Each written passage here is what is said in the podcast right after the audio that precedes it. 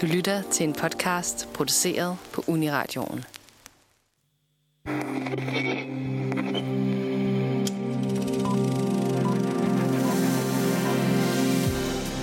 Det er 1. september. Mange er på vej til at starte i skole eller på vej tilbage til skole. Og vi hos Nosferatu er også tilbage efter sommerferien. Og vi har et dream team af værter i studiet, som vil gøre status på sommeren i film og på tv. Hvad har vi set? Hvad kan vi anbefale? Hvad kan vi absolut ikke anbefale? Det kommer de næste to timers tid, og det bliver mega hyggeligt. Velkommen til Filmmagasinet Nosferatu.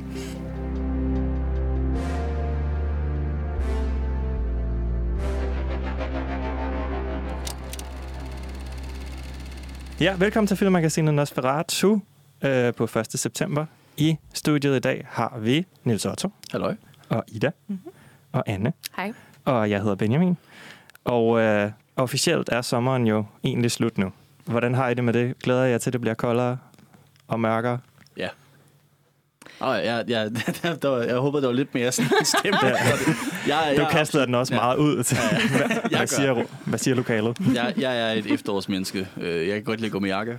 Jeg kan godt lide at, De simple ting i livet. ja, jeg kan godt, jeg kan godt lide at, at drikke en varm drik, øh, og ikke have det alt for varmt. Øh, og, og kunne sove med dyne. Jeg har ikke sovet med dyne i tre måneder nu, fordi jeg simpelthen ikke kunne holde det ud. Jeg savner min dyne. Så jeg er et efterårsmenneske. Jeg glæder mig til at blive koldt igen. Jamen, jeg er normalt kæmpe sommermenneske, men øh, lige i år synes jeg, nu har der været hedebølge i to måneder. Øh, jeg kan ikke huske, hvornår jeg ikke svedte. Så for første gang har jeg sådan følt af sådan, fuldt af sådan en, en, en rar øh, stemning med, med efteråret. Så jeg er glad for det, for en gang skyld. Jeg vil sige, jeg kigger på mig selv, og så tænker jeg, jeg kommer til at savne at være sådan lidt brun i det, for at være ærlig. så jeg kommer til at savne solen. Øhm, men øh, nej, jeg glæder mig også til efteråret. Jeg synes også, at øh, der følger sådan en vis melankoli i de sådan, mørkere timer og mørkere tider, som, øh, som egentlig er meget altså, også rart at få. Jeg føler lidt, at jeg glemmer, hvordan efterår føles, og vinter føles, når det er sommer, og omvendt. Altså, jeg, jeg, jeg glemmer, hvordan det føles. Så jeg glæder mig til at opleve det hele en gang til. Jeg vil sige, hvis det bare var, var to måneders vinter eller sådan noget, eller to måneders efterår, så ville det være fint. Hvis vi så kom tilbage til sommeren, men det er bare otte måneder, hvor det bare er koldt og mørkt. Jeg kan slet, jeg kan slet ikke overskue det. Nå, men det perfekte år vil jo være 8 måneders sommer, to Ja. måneders forår, en efterårsmåned, og så i december måned, Ja. ikke? Nej. Ja. Jo. Jo, jo, jo. Ja, det, ja, det er det, vi har brug for. Det har også været en gavmild sommer, vil jeg sige. Det har været rigtig godt vejr. Øhm, også lidt for godt vejr, hvis man tænker på tørke og klimakrise og så videre. Øhm, ikke for lige en dæmper på stemningen. Nu Men, kommer øh, jeg. Jeg vil have sommer hele tiden. Giv, giv mig det. Giv mig den globale opvarmning. jeg, jeg, prøver, jeg prøver bare at sige, at vi har haft en dejlig sommer, så jeg føler også, der er meget at være tilfreds over. Ja. Og derfor tror jeg heller ikke, at jeg er alt for øh, kritisk i forhold til det koldere vejr. At, øh, nu havde vi også den sommer. Det er også okay, at det slutter. Og jeg købte en ny efterårsjakke, som jeg glæder mig rigtig meget til at bruge. Fedt. Ja, ja, det er det, det handler om. Det, Jakker. Ja, jeg, jeg er så meget jakkemenneske, og det er virkelig sådan en identitetskrise og eneste sommer. Jeg ikke kan gå med dem længere. Så Hvem er jeg uden min jakke? det- Jeg har så mange, jeg har flere jakker, end jeg går med hængende derhjemme. Jeg smider dem aldrig ud. Det er mit problem. Nogen samler på sko, jeg samler på jakker. Jeg tror faktisk slet ikke, jeg har nogen sådan rigtig vinter efterårsjakke lige i øjeblikket. Jeg, der, er- kom sådan et kæmpe hul, fordi jeg brændte hul i min gamle jakke. Og jeg godt. Og jeg har, ikke, og jeg har bare ikke... Jamen, det var fordi, jeg var... Var det mig, der røg cigaretter? Ja, det var det. Så, så, så skulle du lige skåde fem af dem. Ej, se, der kom et hul. Uh, nej, jeg var, jeg var på en eller anden uh, sådan burger-restaurant med min far, og så var der sådan en, sådan en gas-ting, Oh. som vi satte helt op til os, fordi det var koldt. Uh, og så tror jeg, jeg kom til at lægge min jakke, så den ligesom rørte den. Og så kunne jeg godt mærke, jeg kunne godt lugte i løbet af, af, af måltidet der, at uh, der er noget, der lugter lidt brændt. Sådan, hvad, hvad, hvad, laver de ude i det køkken der? Og så da jeg skulle tage den der jakke på igen, så kunne, så kunne jeg bare mærke, at det er ene arm var bare helt vildt varmt. Altså sådan, jeg fik, nær, altså, fik nærmest brændt mig nærmest. Uh, og så kunne jeg bare se, at der var sådan et stort hul. Du kunne have været blevet et Og, nu, jeg har ikke, Ja, et og jeg har stadig gået med den der jakke i tre måneder efterfølgende, fordi jeg bare ikke overskuede at købe en ny. Men det skal jeg nu, kan man sige. Så det glæder jeg mig ikke til. Har I ellers haft en god sommer? Der var nogle af jer, der har øh, været ude at rejse. Kigger på, øh, på Ida og Anne. Vil I fortælle, hvor jeg har været henne? Jeg har været på Interrail, så jeg var i mange steder, og der var det varmt alle, øh, alle steder. Altså, vi havde 35 grader nogle dage. Så jeg tror, også, det er jeg, jeg tror, det er derfor, jeg glæder mig lidt til efteråret. Men vi var i, øh, i Berlin og i Prag og i Wien og i Firenze og i Paris. Og så har jeg også været på Ærø. Øh, i sommerhus. Eksotisk. Og det var det bedste. Ja, det er- og der var det nemlig koldt, og det var dejligt. gå... Ærø er også respektabelt. Der er godt derovre. der er dejligt. Men det er Ja. måske ikke lige så... Det er ikke den, jeg vil slutte med, når jeg snakker om en interrail, hvor alle de her spændende steder i Europa. Og så også Ærø. Det, er Og så sådan, også Ærø. det starter man med. Sådan, ja, Ærø, og så også nogle andre steder.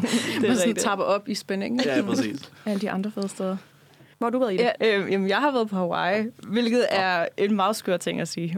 Jeg er rigtig glad for at have været afsted, men jeg har også haft rigtig meget øh, klimaskam. I kan høre, at jeg allerede har snakket en del om klimaet. det fortsætter. Øhm, men det var en rigtig dejlig tur med min familie. Skønt. Dejligt varieret klima, faktisk. Eller sådan, Det var jo selvfølgelig varmt, men det blæste meget, så det var meget, meget behageligt hele vejen igennem. Fedt. Mm. Forestil også, der er ret smukt derovre. Jeg har ikke været der, men... øh, Utrolig smukt. Jeg var også sådan, jeg havde næsten planlagt, at jeg ville lave et eller andet overfra med øh, altså film øh, og filmsets og sådan Mm. ting derhenne. Ikke? Øh, Øh, de filmede Lost derovre. Ja, og noget af Jurassic Park. Ja. Ja. Vi var Og- inde et Og sted. hele Lilo og Stitch er filmet. Og helt, ja. altså, vi prøvede at lede efter Stitch, men øh, Jeg Jumba ved han. Jumba Bigley. Jumba Blikkelig. Nej, men vi var, vi var på en tur, som var sådan et, et, øh, altså et meget smukt naturområde, sådan reservat, man kunne komme ind og besøge en, en, en familie, der ejede det, en meget rig familie, øh, hvor man kunne booke ture. Og så har vi booket den her tur, og så når man er på turen, så fortæller de, ja, men det er jo faktisk kun 1% af Jurassic Park, der er filmet her. og så føler man sig bare rimelig meget sådan, hvorfor er vi så her? Så på de andre øer. At, Hvorfor øh, vil de også fortælle det? Hvorfor mælker Ja. de den Ja, ikke helt? det- Jeg har ingen idé, altså, og det, var- det var meget mærkeligt, specielt fordi, at, at det er den eneste sådan... Jeg ved ikke, om de også har ture på den, andre, på den anden ø, hvor det så rent Mm. faktisk er filmet, men her var det var sådan en meget kendt turistattraktion at komme på den der gård, køre rundt i sådan nogle ATV'er, se naturen. Se dinosaurerne. Ja. Ja, sådan, Ja. altså der var sådan, I ved, en plastikskelet nogle forskellige steder, og de spillede så hårdt på den. Men de startede med at være sådan der, ja, det er kun 1 Det er kun 1%. så følte man sig bare røvrand, ikke? Men rigtig god fornøjelse alligevel, eller det var en god fornøjelse alligevel. Men jeg var i Wien, øh, og det var fedt, fordi Before Sunrise er optaget der. Så vi fandt sådan... Det var ikke, Fedt. fordi de laver ikke en tur, det var hele byen. Så man, men vi fandt sådan de, alle de der forskellige steder, sådan en café og et, alt muligt, og en kirke, de havde været ved og sådan noget. Så det var virkelig fedt. Jeg været i Sverige. Ja. De har ikke filmet Nå ja. det. Nej, de, Det var, det var en, en lille ødegård ude i en skov, der er ikke filmet en skid der.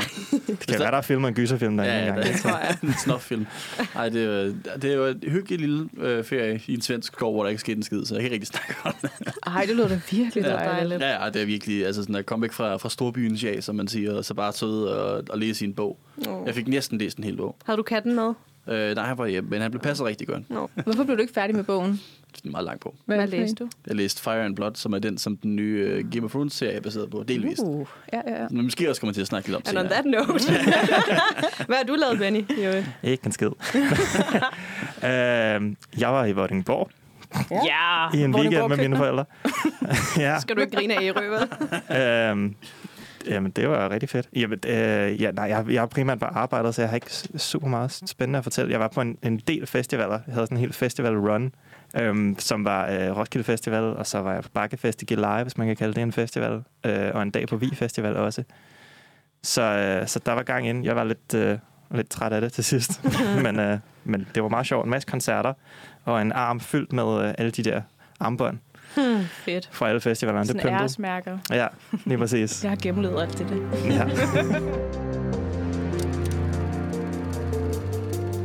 Nu går vi så lidt over til, at nu har vi hyggesnakket en masse. Nu skal vi snakke lidt mere. Nu, nu bliver det hårdt. Nu bliver det seriøst. Det, det skal ikke være hyggeligt mere. Nej, vi, vi vil gerne snakke om nogle film, øh, og det var også fordi, at nu Uniradioen, vi har jo været nede i rigtig lang tid, eller noget. Vi har haft so- sommerferie, det er ikke helt så alvorligt, øh, men at der så også er sket en masse imens. Ja, så, så med det første, vi gerne vil snakke om, det er sådan, øh, hvad for nogle film har gjort indtryk på os her i, i sommerferien. Fordi der er også kommet en masse nye film, dem kommer vi til at snakke om senere. Der er også kommet en masse, vi har set en masse dårlige film, det snakker vi også om senere. Så vi kommer til at komme lidt rundt omkring, men vi starter med, hvad har vi, hvad har vi sådan følt, uh, det der, det har gjort noget godt for os, det her. Så øh, Anna, Det er ikke, fordi det er noget, det, jeg tror ikke, det er nødvendigvis er den bedste film, jeg har set øh, den her sommer. Det, det ved jeg ikke om det. er. Det er det ikke. Men, men den har bare gjort stort indtryk på mig. Jeg var inde og se Elvis-filmen. Bas Lermans nye Elvis-film for det ved ikke, halvanden måned siden, eller sådan noget, da den fik premiere. Og jeg var ikke, øh, jeg var ikke særlig, øh, jeg havde ikke så høje forventninger. Sådan, jeg er ikke, ikke kæmpe Bas Lerman-fan. Altså, sådan semi, semi-fan, og jeg er ikke særlig stor Austin Butler-fan. Øh, eller jeg var sådan, er det ikke ham der for Carrie's Diaries? Og jeg var sådan, han, er, han skal da ikke spille Elvis. Øh, og jeg kommer fra en familie, det er ikke fordi jeg selv er kæmpe Elvis-fan, men jeg kommer fra en familie, hvor der er, som er kæmpe, kæmpe Elvis-fans, og hvor øh, så historien går på, at min, min far og min onkel snakker ikke sammen den dag i dag, fordi de havde en, en diskussion om, om Bob Dylan versus Elvis. så, øh, så jeg, var, jeg havde ikke så høje forventninger. Øh, og så så jeg den, og så synes jeg, øh, at den var rigtig god for det første. Øh, den havde også nogle, nogle fejl og mangler. Men, men jeg synes alt i alt, den var, den var god. Det var sådan et, et festfyrværkeri af farver og følelser, og sådan en meget storladen film, og det synes jeg passede rigtig fint til, til Elvis. Og så fandt jeg bare ud af en følelse, jeg troede, jeg havde mistet. Den der sådan, øh, helt teenage crush-agtige, man kan. Ja. Altså sådan, jeg havde det med Leonardo DiCaprio, jeg var lille. Og sådan, jeg var helt head over heels over Austin Butler. Uh. Øh, ja, og det havde, jeg bare, det havde jeg slet ikke forventet. Jeg var helt, jeg var helt blæst bagover. Og så tænkte jeg, at det er nok bare mig, der er alene med den her. Men så snakkede jeg med en veninde her fra redaktionen, som har haft det på samme måde. Og hun er, hun er ældre end mig, hun er 26. og sådan noget. Så jeg var sådan, okay, det rammer bredt. Og så tænkte jeg, at jeg ville lave et socialt eksperiment ud af det. Så trækker jeg to veninder med ind, uden at sige noget om den der film. Bare fordi vi, sådan, vi skal slå et par timer ihjel. Og så så vi filmen, og så kommer de ud, så var de bare helt, helt op at køre. Øh, de havde aldrig set noget lignende, og de var meget forelskede. Så jeg, det kan godt være, det er mere Austin Butler, der har, øh, der har gjort indtryk på mig, end det egentlig er filmen. Han er simpelthen øh, den nye Hollywood-darling. han, er, han er den nye Leonardo DiCaprio. Men jeg Ja. synes også, at han, han kom meget pludseligt. Det var det der Meget. Med, altså, han havde været med i et par film, og så var han med i den der uh, Once Upon a Time in Hollywood, Ja, en tror jeg. lille Sådan rolle, ikke? Sådan små ting. Okay, det Ja, men, han havde sådan nogle små roller, og så lige pludselig det sådan, bum, nu han, han skal være skurken i den nye Dune, og han er Elvis. Men ja, fordi i gamle dage var han meget bare Vanessa Hudgens kæreste, ikke? Øh, det ved jeg ikke engang noget om, men Nå, okay, det, det, det, var han, for det. det tror jeg, han var i mange sådan, unge pigers hoved. Øh, jeg tænkte, det var virkelig dårligt for hans karriere, da de gik fra hinanden. Men nu er han han... blive nobody. Ja, præcis. Og nu er han bare, hun er jo nobody nu, ikke? Og han er... Det synes jeg er hårdt. Nej, det er hun lidt. Det er hun lidt. øh, det er hun der. Hun er- ser jo godt ud, men det er jo det. Øh, nå, men jeg siger, at hans karriere, den er... Jeg læste også, at Sound Venue kaldte ham den nye Brad Pitt. Ja. Og det okay. tror jeg på. Mm. Altså, jeg vil gerne øh, stemme ind og også sige, jeg var også inde og se Elvis, og jeg har jo lavet et helt Elvis-program for Nosferatu, så det kan man jo øh, ved lejlighed gå ind og lytte til, hvis man gerne vil høre endnu mere om, øh, om filmen. Øh, men jeg var også vildt begejstret, og jeg er også kæmpe Elvis-fan, og det kan man også høre i programmet. Øh, og apropos Hawaii, det var ret heldigt for mig, at jeg så Elvis-filmen, og så tog jeg direkte til Hawaii, og der spillede de Can't Help Falling in Love, øh, som en af et stort Elvis-nummer. Spillede de alle steder, altså live musik, ikke? Ja. Øh, og Elvis har jo stor forbindelse til Hawaii, øh, og har lavet Blue Hawaii og alt den slags Ja, ting. har Lilo og og Stitch. Ja, det man se. det passede bare sammen, men jeg, jeg var også vildt begejstret for den nye Elvis-film, og, men jeg er også vild med Baz Luhrmann, så for mig var det bare den perfekte Den er også, cocktail. den er også meget Baz Luhrmann, den film. Det er. Det er den Altså, meget. den er, der, der er med knald på. Mm. Og det, jeg tror, tror nærmest ikke, den bliver på et shot eller en indstilling i mere end tre sekunder. Mm-mm. Den klipper hele tiden. Altså, og, det, og, det, er- og alle mulige fede transitions, så er der sådan en, en pladespiller, der pludselig bliver til en karusel, og Mm. sådan alt muligt. Det virker som om, han har været inde i Premiere Pro, og så bare fundet alle, alle funktioner, og så bare, det skal med. øhm, Var du forelsket i Austin Butler? Nej. Men, men det er fordi, jeg får Jeg tror, Elvis. Benjamin. øh, ja. Har han egentlig stadig den der dybe stemme, eller har han vendet sig af med den nu? Øh, Ja, jeg det er et han godt ikke. Ja. spørgsmål. Nå, okay. Ja, han, han er kommet ud af den. Altså, det- man kan sige, det, det, der har været med ham, er jo også en butler, efter han har spillet Elvis, så er han jo blevet lidt mobbet, vil jeg næsten sige, online, for Mhm. at have stadig tale en Elvis-stemme og en Elvis-dialekt, fordi også en butler er fra øh, Los Angeles, eller sådan det område, og Elvis er jo fra syden. Så, så derfor skulle han jo, altså, han skulle jo virkelig leve som Elvis. Det var også en af årsagerne til, at Baz Luhrmann castede Austin Butler, var fordi så kunne han, han var ikke så kendt et blad i forvejen, eller hvad man skal sige, øhm, og så kunne han virkelig leve sig ind i det, og virkelig gøre det, og helhjertet, og både bevæge sig og tale som Elvis. Ja, så skete det der med, at jeg læste, fordi der var corona, så der var så lang tid, hvor landet var lukket ned, og hvor han bare sad på et hotelværelse og ikke havde andet at foretage sig end at studere øh, el- gamle Elvis-videoer. Så han var blevet sådan helt altså vanvittig til sidst, og var blevet indlagt øh, den sidste optagdag, de havde. Indlagt? Øh, jeg var blevet indlagt på hospitalet, fordi han, jeg tror, mentalt bare brød sammen. Nej, Åh, shit. Ja, så øh, når folk snakker om Oscar-nomineringer, så tror jeg, er han selv synes, han er... Ja, den, Hvad? Det føles lidt sikkert, ja. Ja, det, føles føles som sikkert, rigtig, og jeg tror øh, også, han selv synes, han Ja, fortjener men- det i hvert fald. Jeg har, jeg har ikke set film endnu, men bare sådan det der med en musical biopic, hvor han Ja. ja. er gået helt all in, og han er sådan lidt, Ja. ikke en newcomer, Man- men du ved, sådan lidt, der er noget spændende ved ham. Præcis. Ja, Ja. man Det er- køber ham også virkelig som Elvis. Det gør altså, man. Det er sådan, jeg tror lige de første, det første minut, at man sådan, mm, det er en Elvis-impression, det Ja. her.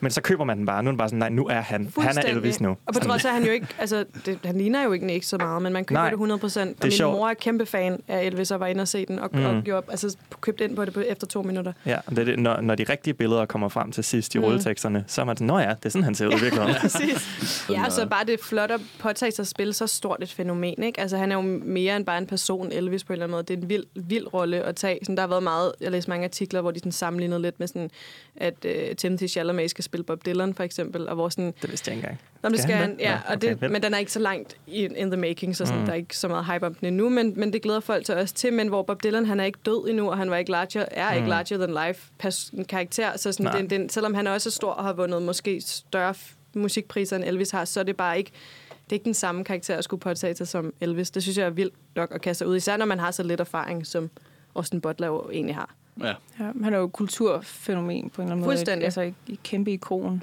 Var det ikke noget med, at det skulle have været Harry Styles, der skulle have været Elvis? Jo, jeg skulle lige til at, at, øh, sige, Det kan jeg slet ikke forestille mig. Var det ikke også er- ham der fra øh, Whiplash, der skulle spille Elvis? på et Miles? Teller? Miles Teller? Teller. Jeg hørte det der med, fordi Miles Teller var med, han var med i øhm, Top Gun Maverick. Mm. Ja. Og, øh, og han mistede rollen til Elvis på grund af Top Gun Maverick. Og at Austin But- Butler mistede rollen i Top Gun Maverick på grund af Elvis. Nå. Så de byttede. Det er ligesom den der La La Land Beauty and the Beast ting med Emma Watson og Emma Stone, Ja, ja. som Byttede også, som også? også skulle have været omvendt. Er Det, skulle have været Emma Watson, der skulle have været Emma Stones karakter Ej, La det gad jeg godt at se. Det, ja, det vildt. Men skulle Emma Stone også have været øh, Det er jeg faktisk lidt i tvivl om. Jeg mener måske, Ryan Gosling skulle have været uhyret. Nej, det skulle ikke have været bedre. Nej. Det skulle i hvert fald have været Emma Watson, der skulle have været uh, Emma Stone. Men det er rigtigt nok, at Harry Styles han var til audition på den, men fik så netop afvisning fra, øhm, fra Baz Luhrmann, fordi at Baz Luhrmann netop ville have en, som ikke var så kendt, hvor han var sådan, Mm. Harry Ja. Styles er jo Harry Styles, han skal Ja. ikke være nogen andre. Men nu er Harry Styles jo også snart øh, premiereaktuel i, øh, i den film, som øh, Olivia, hvad hedder hun, Olivia Wilde, hans Ja, kæreste, har don't instrueret. worry, darling. Ikke? Don't worry, darling, ja. ja. Med Øhm, Florence Pugh, ikke? Ja, Som øh, ikke, altså... Han får ikke Oscar-boss lige nu, vil jeg Nej, sige. det gør han Nej, ikke. nej. Nej, der, der, Der- der har været nogle- klip, øh, hvor, at, hvor han bliver lidt mobbet på internettet. For, Nej. for at han, han spiller kan over for... sang, og han spiller meget ekstremt. Ja, når lidt- han spiller over for Florence Pugh, som bare også var en rigtig dygtig Ja. skuespiller, Ja. ja. ikke? så, så falder han lidt igennem. Det er svært Men for Men det er svært på, et, på en scene altså, at, Ja, ja, at ja, bedømme det- det selvfølgelig. Men er det ikke også, som om hele den film er druknet lidt i de der kontroverser, der måske er mellem Florence Pugh og instruktøren? Jo, altså det jeg har i hvert fald fyldt en del. Ja, det synes jeg mere. Jeg, jeg Ja. ja. synes ikke, jeg hører noget om filmen, eller folk glæder sig, eller hvad den handler om. Jeg, jeg hører bare mere om, at, at Olivia Wilde og Florence Pugh vist... skulle ikke kunne lide hinanden, eller Ja, et eller andet. et Men, eller så, andet. men så har jeg også øh, hørt, at altså, Olivia Wilde har udtalt det der med, at det er så klassisk medierne, at når det er sådan er to kvinder, at sætte dem op mod Ja, hinanden, ja, og true. ligesom i tale sætte en eller anden form for, hvad kan man sige, i, nu siger jeg gåseøjen, catfight mellem to kvinder, ikke? Mm. Og det er sådan, kom nu, lad os bevæge os ud af den her øh, irriterende måde at snakke om kvinder på i populærkulturen og i medierne, ikke? Præcis, og uanset måske bare træde væk fra det generelt. Altså sådan, det er to mennesker, der har lavet et stykke- arbejde, jeg er da Ja. ligeglad om. Ja, altså, der er der også mange, der ikke kan lide deres chef Ja. hjemme. Det snakker vi da heller ikke om. Jeg tror, der Nej. er rigtig mange film, hvor folk har været op og skændes Ja, på sættet. selvfølgelig, Altså, det er selvfølgelig. sådan- Men det, er må de da gerne. Ja, selvfølgelig. Men også det der med, at, at noget af det, jeg har hørt, er også fordi, at så har en af dem skrevet noget, men ikke kommenteret på noget andet, altså på sociale medier. Mm. Hvor jeg, jeg, så kom jeg bare til at tænke på, for en skuespiller, at du også ligesom på sociale medier skal mm. networke med folk. Altså udover at du skal møde op til awardshows og premiere og ligesom stå sammen og tage billeder med de rigtige, så skulle du også på sociale medier huske at like og skrive tilbage og have sådan en pingpong kørende, fordi at hvis først den ene kendis poster noget på den anden kendis væg, har jeg lyst til at sige, det hedder du nok ikke, men altså, I ved, så, ja, altså, så skal man forholde sig til det, og hvis ikke man liker eller skriver det rigtige, så er der pludselig en eller anden form for dramatisk øh, uoverensstemmelse mellem de her to mennesker. Og jeg synes Præcis. bare, det, Ja, sekundet, du ikke kan poste et billede af, at du er inviteret til nogens bryllup, eller sådan, at du ikke, altså, så, er der, så kan man straks, er der en eller anden øh, teori om, at folk er uvenner, ikke? Det må Ja. være hårdt arbejde. man Der er også bare, der, der er nogle, du ved, celebrity skuespillere generelt, som er gode til sociale medier, og så er der Ja. dem, der enten overhovedet ikke gør det, eller er dårlige. Ja. Og det er jo også igen det med... Ja, Men altså, så er det nok en bedre strategi bare helt at lade være, ikke? Det Altså tror de der, der slet også. ikke bruger de sociale medier. man kan, det, det, det er så, øh, hvad hedder det, uvært. Altså, det er så ekstremt, det der sker på sociale medier ofte, så man kan ikke være subtil, man kan ikke sådan sige nogle små ting, eller hentyde til noget. Man skal sådan, så det, alt, folk kommer altid til at læse alt for meget i det, og læse det forkerte. Præcis. Jeg tænker også for nogle stjerner, hvis ikke de er på sociale medier, om man kan miste roller på det, eller sådan, om man, så får man måske ikke helt lige så meget omtale, Mhm. mm. hvis ikke man er der. I hvert fald måske de altså- upcoming, ikke? Altså kan Ja. jo slå igennem meget ved, at folk lægger mærke til dem på sociale medier også, og have en stor fanbase der, så måske nogle instruktører lægger mærke til dem, ikke? Ja. Det går garanteret også en anden vej, hvor hvis man har for meget en presence, apropos Harry Styles, som ikke spiller Elvis, det der med, hvis du er kendt på den ene måde, så bliver du ikke kydet til den her slags rolle. Nej, det er Så jeg rigtigt. tror, det, det kan både have sin, øh, Ja. sin op- og sine nedpunkter.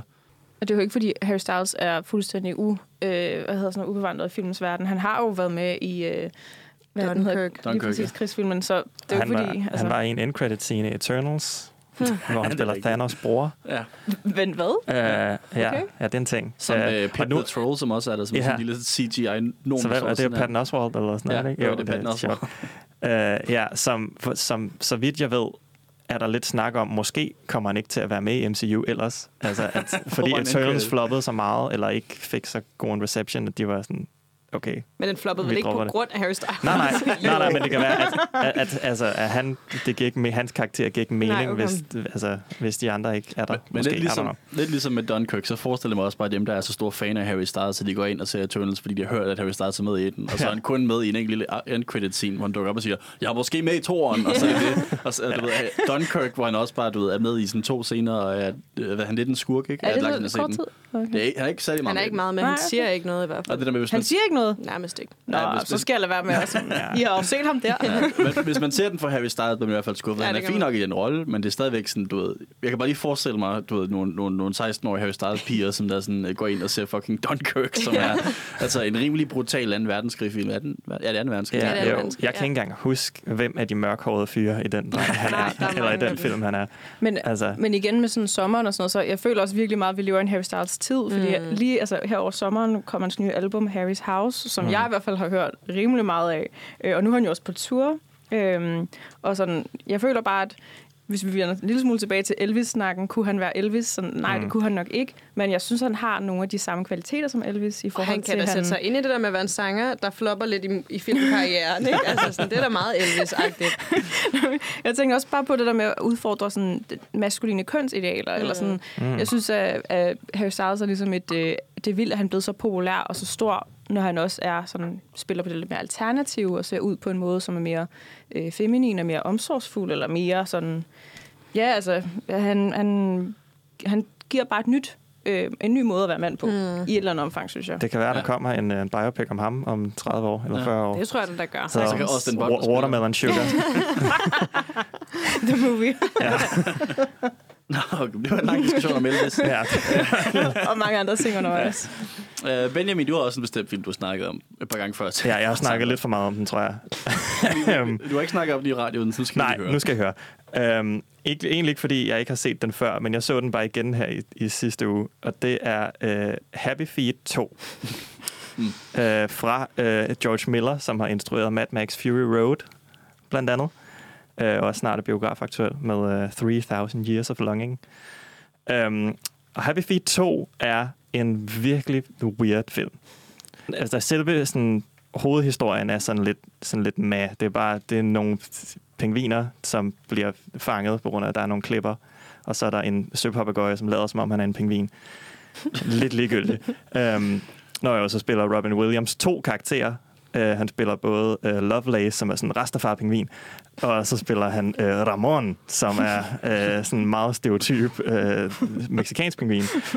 um, og jeg ved ikke, og jeg tror måske, at det, det er sådan en, hvor man sådan, den er på grænsen til, er det okay? Men jeg tror, det er fordi, det er Robin Williams, som er sådan, ja, han får et pas, det er okay. Det er svært at være ham nu i hvert fald. Ja. Og så er den jo også lidt ældre film, ikke? I år, den har været fra 2013 eller sådan noget. Ja. Nej, 2011. 2011, ja. Øh, men der, hvor den her film virkelig shiner, er i øh, det B-plot omkring øh, de to krill, spillet af Matt Damon og Brad Pitt. Der er Will the Krill og Bill the Krill, som... Øh, som sådan, det meste af deres plot er, det er sådan halvdelen af det er sådan krill puns. Det er sådan noget uh, one in a krillion, uh, øh, it's a krill world. Sådan noget. Det er sådan virkelig, virkelig dårlig krill puns. Og så er det uh, dem, som, som har sådan en eksistentiel krise, hvor de, sådan, de skal ud af steam, og den ene vil gerne stifte familie, og den anden vil gerne være kødæder, fordi at de skal lave rav i den og øh, lave, lave om på fødekæden. Uh, og det er virkelig godt. Det er Brad Pitt og Matt Damon, som hvis man kan finde de der klip på YouTube af, af dem, der sådan optager deres replikker, så står de begge to og sådan, sådan padler med hænderne, sådan nærmest sådan hundesvømmer i luften, mens de siger deres replikker, og synger We Are The Champions, og ja, det er skønt. Og så er det en musical, i øvrigt. Nå, Øh, øh, det, hvad hedder det, Mumble, hoved, hovedkarakteren, hans søn synger en opera på et tidspunkt. Ja. Ja. Altså, er det etterens hovedrolle? Han er blevet voksen. Ja, ja altså Elijah Woods Ja. karakter. Ja. Nå ja. Mumble. Uh, han har fået et, et barn, som er Erik. som, som, som, ikke, som ikke rigtig passer ind, og så møder han den her søpapegøje ved navn Svend, som, er, som tydeligvis er sådan en mærkelig skandinavisk ting. Hvorfor er de så mange forskellige nationaliteter? Jeg ved det ikke, det er vildt underligt. Som, som kan flyve og lader som om han er en pingvin, og så er, er Erik sådan, nej, jeg kan også flyve, og det kan han ikke, fordi han er en pingvin. Man kan de ikke se forskel på en søpapegøje og en pingvin. De er dumme. Men jeg forstår ikke, men jeg skal lige høre, altså er den bare weird, eller er den også er den god? Jeg, jeg, kan godt, jeg kan godt lide den. Altså, men også på, den, også på sådan en, på sådan en, den er så weird, at den er god-agtig. Sådan, jeg, jeg hygger mig ret meget med den. Er den bedre end etteren? Er langt bedre end etteren. Sådan, okay. Så meget bedre end etteren. Er Det, det- den er virkelig skørt. Du rører lige på noget, som jeg også synes er sjovt, fordi jeg er ret stor fan af Mad Max-filmene med George Miller, og det, ja. Ja. var sådan, øh, det var det, han startede med, George Miller. Øh, lavede Mad Max 1, og så lavede han Mad Max 2, og var også med in- involveret i Mad Max 3, men der var sådan, der er noget personlige problemer der. Og så går han så væk og laver Happy Feet 1 og 2, og Babe 2 Pig in the City. Nå ja, ja, det er Hvor også, han går fra at lave altså, nogle af de sådan, virkelig brutale postapokalyptiske actionfilm med Gibson i hovedrollen, kontroversielt nok. Øh, og det er bare, at du ved, at hele verden er ved at gå under, det hele er ødelagt, og vi er alle sammen sure på hinanden, og der er folk, der bliver skåret i stykker og sådan noget. Og så laver han lige Babe 2 Pig in the City. Og så laver han lige Happy Feet 1 og 2. Og det, jeg tror bare, at hyggede sig rigtig meget med det. Og, så, og det var sådan, jeg kan huske, fordi jeg var ret stor fan af de film som barn, og så lige pludselig så annoncerer de sådan, Altså er Babe, eller er... Mad Max filmer.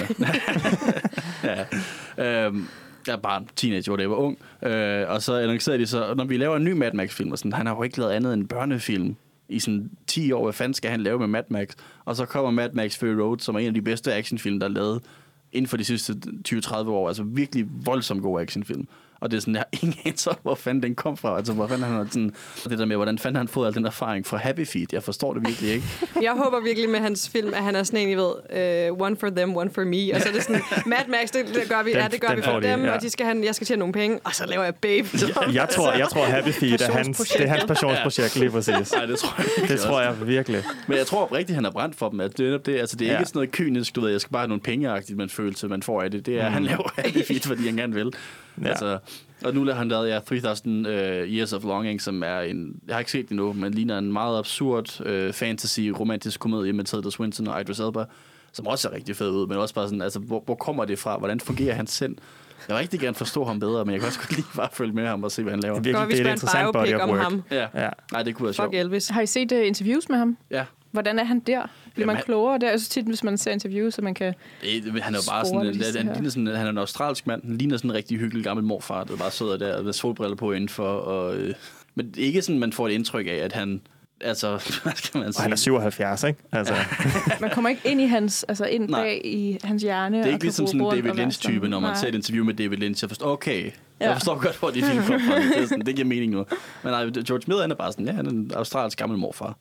Genialt. Ja, og når han skal lave endnu en Mad Max-film lidt, så det bliver også sjovt. Han den er- der Furious er... Ja, Ja. Jeg vil også øh, lige highlighte, at øh, hele klimaks i Happy Feet 2 er øh, sådan et stort setpiece, øh, hvor der er en masse søelefanter, der laver et cover sammen med pingvinerne af Under Pressure med Queen, mens de øh, danser eller hopper, eller hvad de nu gør, sådan, til- for, at, for at rykke et bjerg, Nej. øh, og det lykkes for dem. Det er kæft en fed film. Ja det, Nå, men det var den, der gjorde mest indtryk på mig i løbet af den her sommer.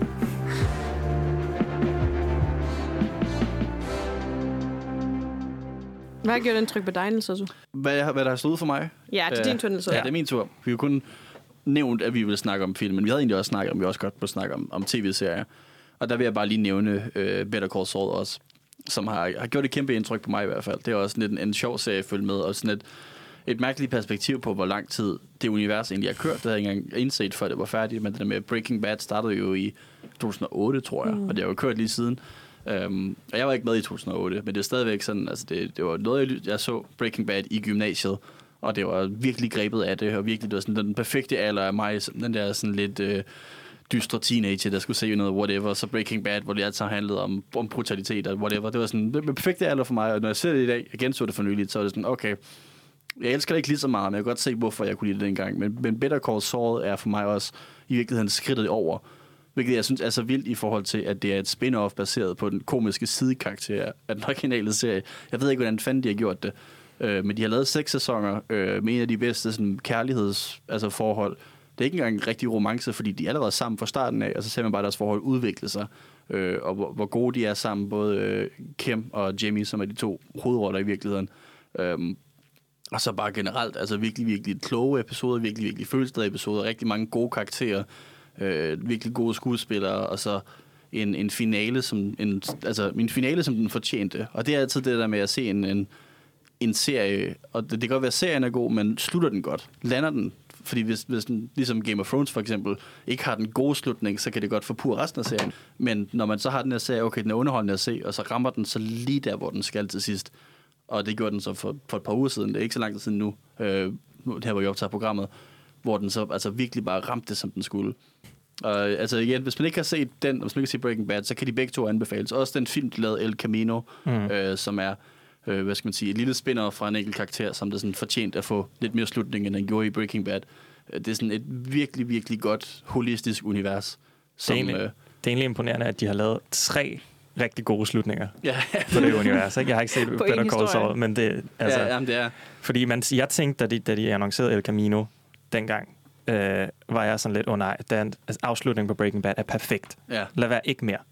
Men så så man Camino, og det var sådan, det var fint. Det havde jeg faktisk også. Jeg havde Ja. faktisk brug for den, den afslutning også. Ja, det, det er Så, så brug de ved, hvad vi har brug for, faktisk. Eller Vince Gilligan gør. Ja, Ja. ja, præcis. Og så det her, det var så Vince Gilligan, ham der stod bag Breaking Bad og El Camino. Øh, og så er det også en anden, sådan produceren på Breaking Bad, som der har været hans passion project at lave Better Call Saul. Peter Gould, tror jeg, han hedder. Så Vince Gilligan er også blevet involveret. Det kan man virkelig mærke på, hvordan det er instrueret, fordi han elsker sine, sine montager. Der er rigtig mange sådan mærkelige sjov klipning og, og du ved, sekvenser, hvor man du ved, ser alle mulige forskellige agenter rykke rundt omkring. Og, og det, ved, det er virkelig klogt sat sammen. Samtidig med, at det så også har øh, Peter Gould, som virkelig brænder for de her karakterer. Og det er bare, altså, det virker, jeg, det virker ikke, som om I har så meget at byde ind på, så det er måske ikke en stor diskussion. Nej, nej, jo, jo, jeg, har, jeg, jeg har kun set det. den første sæson, altså jeg har set Breaking Bad selvfølgelig, men jeg har kun ja. set første sæson af, af Better Call Saul. Men jeg er også en af de få, der ikke er sådan... Jeg gik altid og sagde i gamle dage, fordi jeg følte, man skulle sige det, at Breaking Bad var en af mine yndlingsserier, men, men i virkeligheden var jeg blev aldrig så Nej, på okay. den faktisk. øhm, Ja, det er rigtigt, man skulle sige det. man skulle sige det, hvis man havde nogen, nogen smag, så var man nødt til at sige, at Breaking Bad var, hvis ikke den bedste, så en af de bedste serier i verden. Og det, det synes jeg bare ikke, den er. Og jeg tror også, at vi bevæger os væk nok til, at jeg også turde sige, at altså igen, det der med, at den ikke er så god, når jeg gentager den. Jeg er stadig Mm. rigtig glad for den, men du ved, det er ikke... Altså, jeg vil heller ikke sige, at det er den bedste tv-serie nogensinde, på trods af, at den altså, greb mig voldsomt i gymnasiet. Så øh, er der, der er det der er bedre, men øh, den er stadig virkelig, virkelig god. Jeg så- bedre. Jeg så den også, nej, sorry, jeg så den også i gymnasiet, øhm, og det er sjovt, jeg forbinder den, fordi jeg tror, jeg, sådan, jeg har set alle episoder fra min ekskærestes soveværelse, fordi det var sådan, at vi bare så sammen, øhm, og vi var sådan vildt begejstrede for den. Øhm, og så sagde han til mig for nylig, sådan, ej, jeg tror, jeg skal se den igen. Og jeg, jeg sagde til ham, jeg tror, du skal lade være, fordi jeg er virkelig, altså jeg er personligt virkelig bange for at se den igen, vil ødelægge den for mig på en eller anden måde. Altså fordi at, jeg synes tit med serier, at de var virkelig gode lige der, hvor man så dem, men at vende tilbage til dem. Jeg synes altid, det er lidt svært. Jeg har Ja. ikke lyst til at ødelægge den oplevelse. Jeg tror måske, at jeg vil føle, at jeg... I hvert fald den måde, man viser... Øh, hvad hedder hun? Skyler? Øh, mm. Konen på. Mm.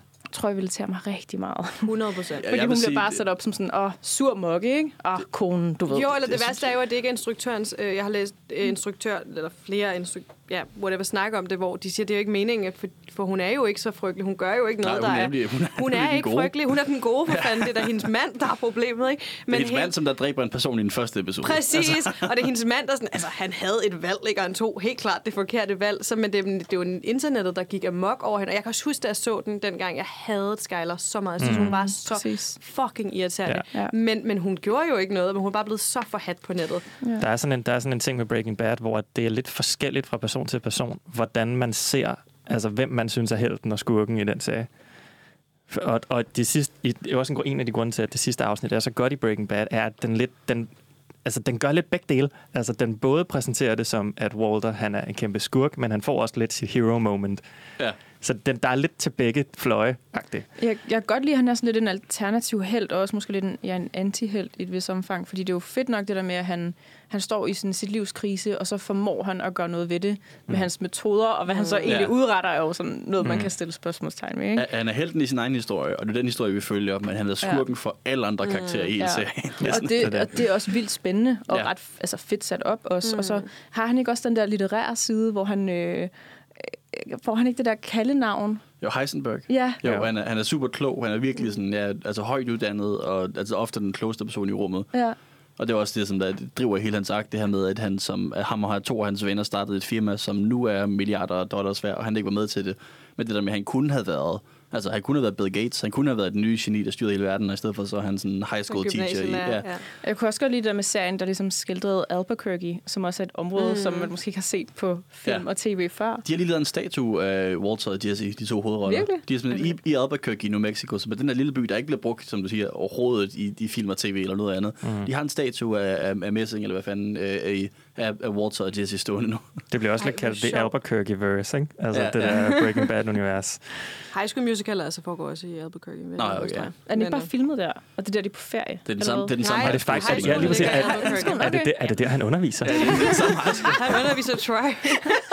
Har Gabriella gået i skole med Jesse? Det er crossover, Nå. eddermame gerne se. Ja, nej, men jeg, vil- jeg vil virkelig altså, anbefale jer alle at sætte jer ned og se øh, Better Call Saul. Også igen, altså det her forhold mellem de to, Kim og øh, Jimmy, som de to hovedroller. Jimmy er Saul i Breaking Bad, men hans rigtige navn er Jimmy, mm. øh, Jimmy McGill. Og hans forhold til hans bror, øh, Jimmys forhold til hans bror, det er, altså, det er virkelig rørende, virkelig veludført. Øh, og det er sådan nogle karakterer, som man, man falder for. Og det er ikke ligesom Breaking Bad, hvor at han er decideret skurken. Mm. Altså, der er også lidt en leje med nogle nuancer i, at han virkelig lidt skurkagtig. Gør han galt, og det gør han. Men du ved, han er ikke, ikke ondt på samme niveau som Walter White. Det er, sådan, det er rimelig, altså igen, når man genser Breaking Bad, og man indser, hvor hurtigt han bare bliver tavlig. Men altså, det var mit problem med, tror jeg, når jeg tænker over det, mit problem med Breaking Bad, at jeg havde sådan, ikke for at være sådan, at jeg kun kan se øh, film og serier med meget likable karakterer, men jeg synes, det var for svært for mig at holde interessen for en så ikke likable karakter i så lang tid ad gangen. Nå, ja. Jeg kunne slet ikke sætte mig, altså forstå hans valg, og jeg, øh, jeg, var, jeg var slet ikke fanget af ham. Jeg synes, han var likable dengang, men det jo så igen også...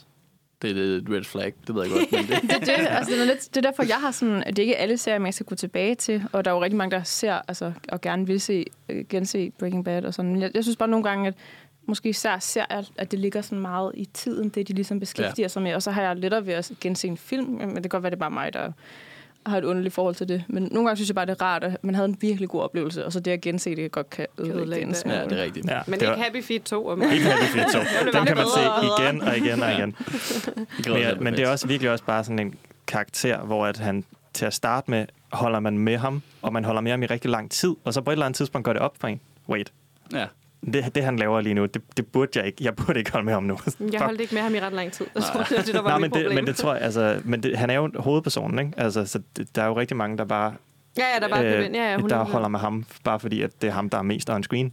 Også hans søn var også bare en virkelig god karakter. Ja, Ja, han var skøn. Åh, oh, den bedste. Virkelig god karakter. Han var Jeg så holder med sød. ham. Jeg holder også med ham, 100%. Og- og Jesse. og Jesse holder jeg også med. Ja, Jesse er så også bare god. Jesse også Ja. Og i dag vil jeg holde med Skyler, tror jeg. Ja, men det gjorde og jeg gør, ikke Det gjorde jeg også den her gang. Er det Altså, det er virkelig, det er, hun er stadigvæk, altså hun er jo irriterende på en eller anden måde, fordi hun bare er sådan en stereotyp af, du ved, den irriterende kone, ja. men, men hun har så meget ret hele vejen igennem. Altså alt, hvad hun gør, gør hun for rent. Altså alt, hvad han siger, han gør, han gør det for at hjælpe sin familie. Hun gør det for at hjælpe sin Præcis. familie. Hun er den karakter, som han siger, han er. Og, og det, der, det der med, jeg synes også, det er sjovt, at, man, at det er altså, slående det der med, at vi har lyst til, at ham her, den sådan lidt, han har, han har haft et kedeligt liv, og det er også hårdt for ham, og så skal han skal ud og have det sjovt. Han skal ud og springe i luften, det må han jo godt. Det, det, det, vi, vi må også gerne leve lidt fedt liv, så det er også, vi kan godt altså, sympatisere med, at han gerne vil ud og, og skyde nogle, nogle øh, bandekriminelle en gang imellem.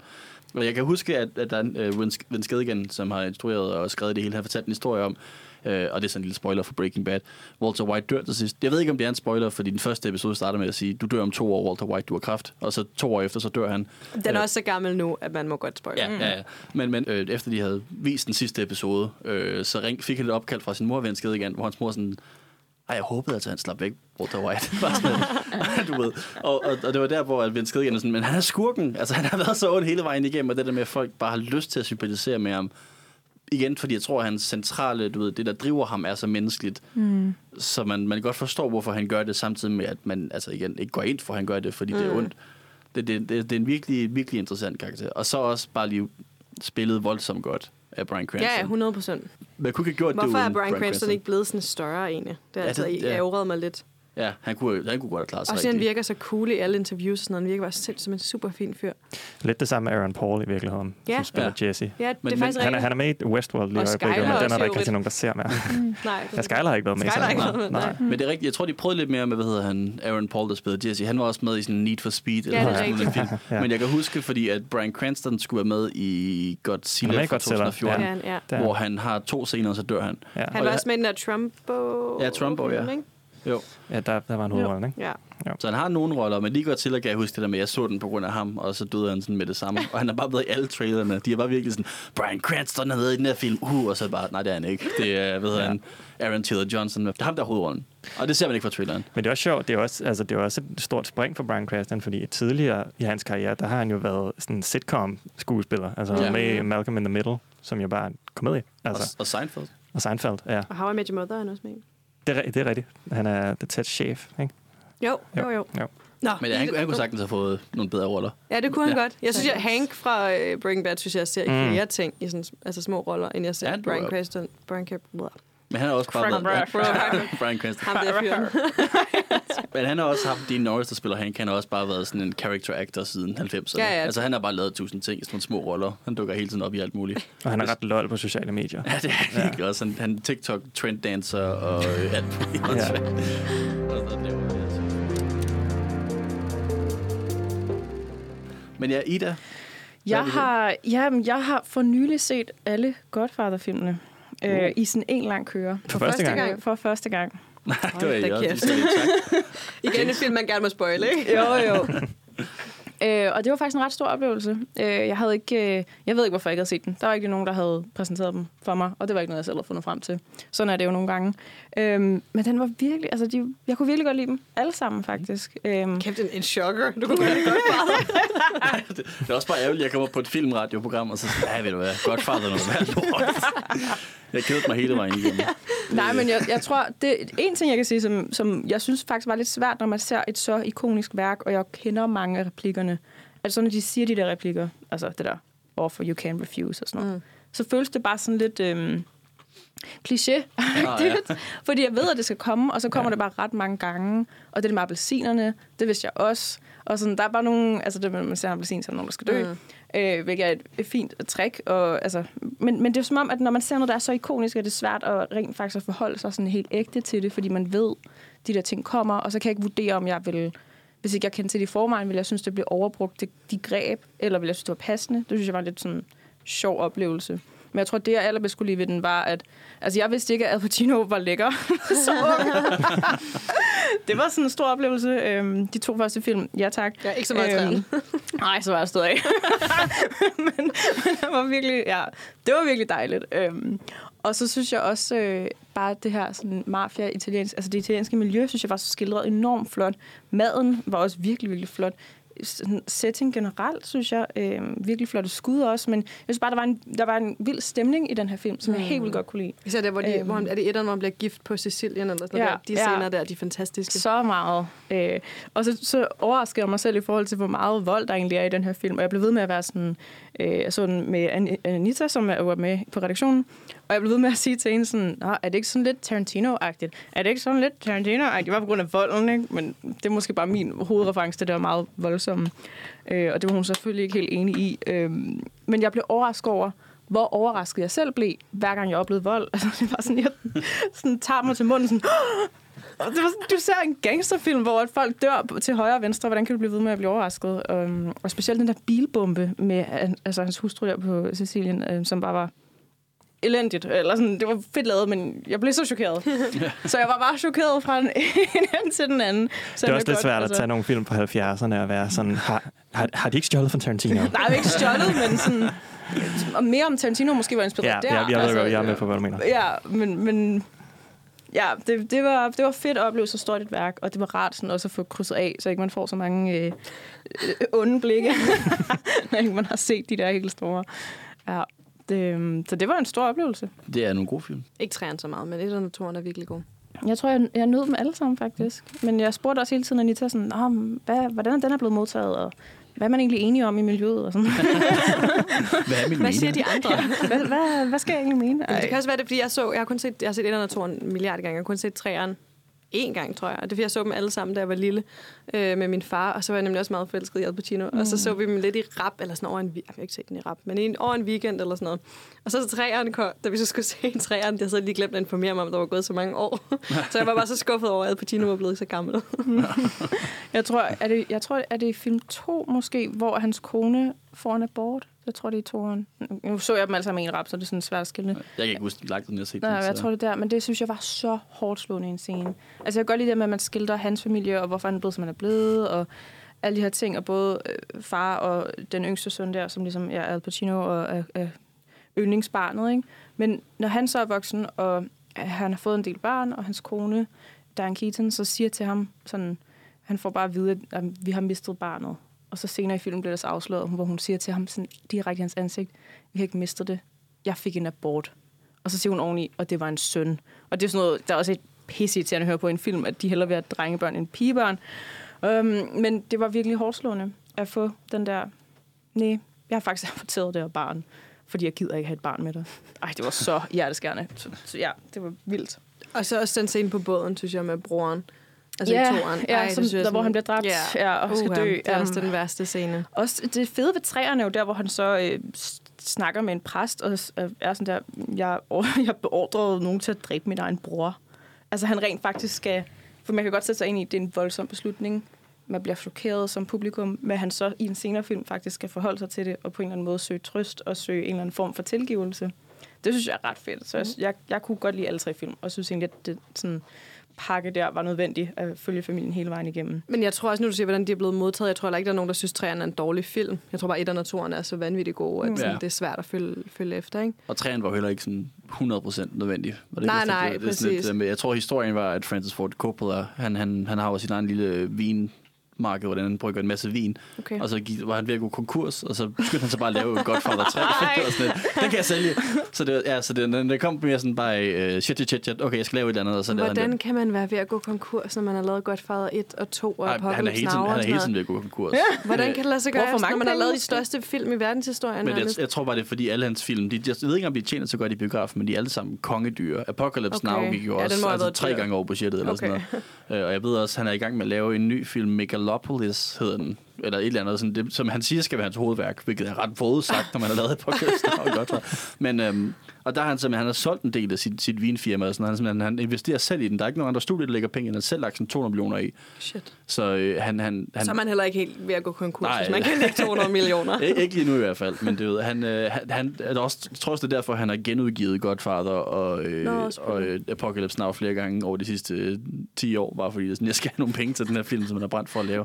Så han bare ved med at genudgive dem igen og igen. Men det er sådan, han, er, han har nogle, han laver også, han har lavet nogle bizarre film en gang imellem, sådan op imod nullerne og alt muligt. Altså, han har lavet film, som alle kender og elsker, og så film, som ingen gider se. Han er en sjov mand. Alt eller intet. Ja, Det er Ja. lidt igen Babe eller Mad Max. ikke? ja, præcis, ja. ude i ekstremerne. Jeg tror, at, at jeg faktisk, øh, nu hvor jeg tænker mig om, at træeren, synes jeg var rigtig... at Jeg havde vel brug for den, fordi jeg sagde også til Anita, da vi så både første og anden, var jeg sådan der, hvorfor jeg har ingen kvindelige karakterer? Alle kvinderne øh, skal det samme. De skal bare giftes og få børn. Og sådan, de, de, der er ikke rigtig nogen...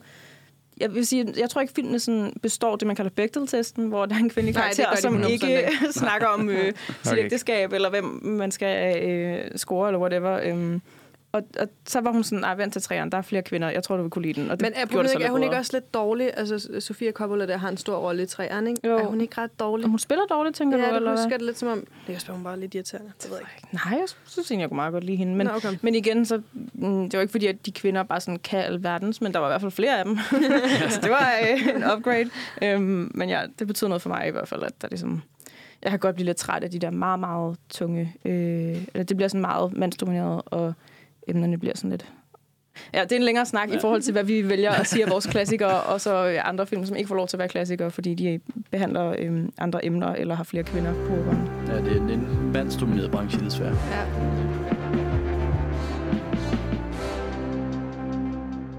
Men vi har også set måske nogle film, der ikke var så gode, at vi snakker om. Skal vi gå over til det? ja. Øh, er nogen, der har lyst til at starte med en stinker? Jeg kan godt starte. Okay.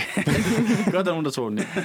Øh, jamen, øhm, jeg har faktisk her til sommer har jeg faktisk været på ja, sådan lidt et tor maraton eller hvad skal man sige. Jeg, har- jeg har set alle Thor-filmene, bortset fra Thoren. Maratoren. Maratoren.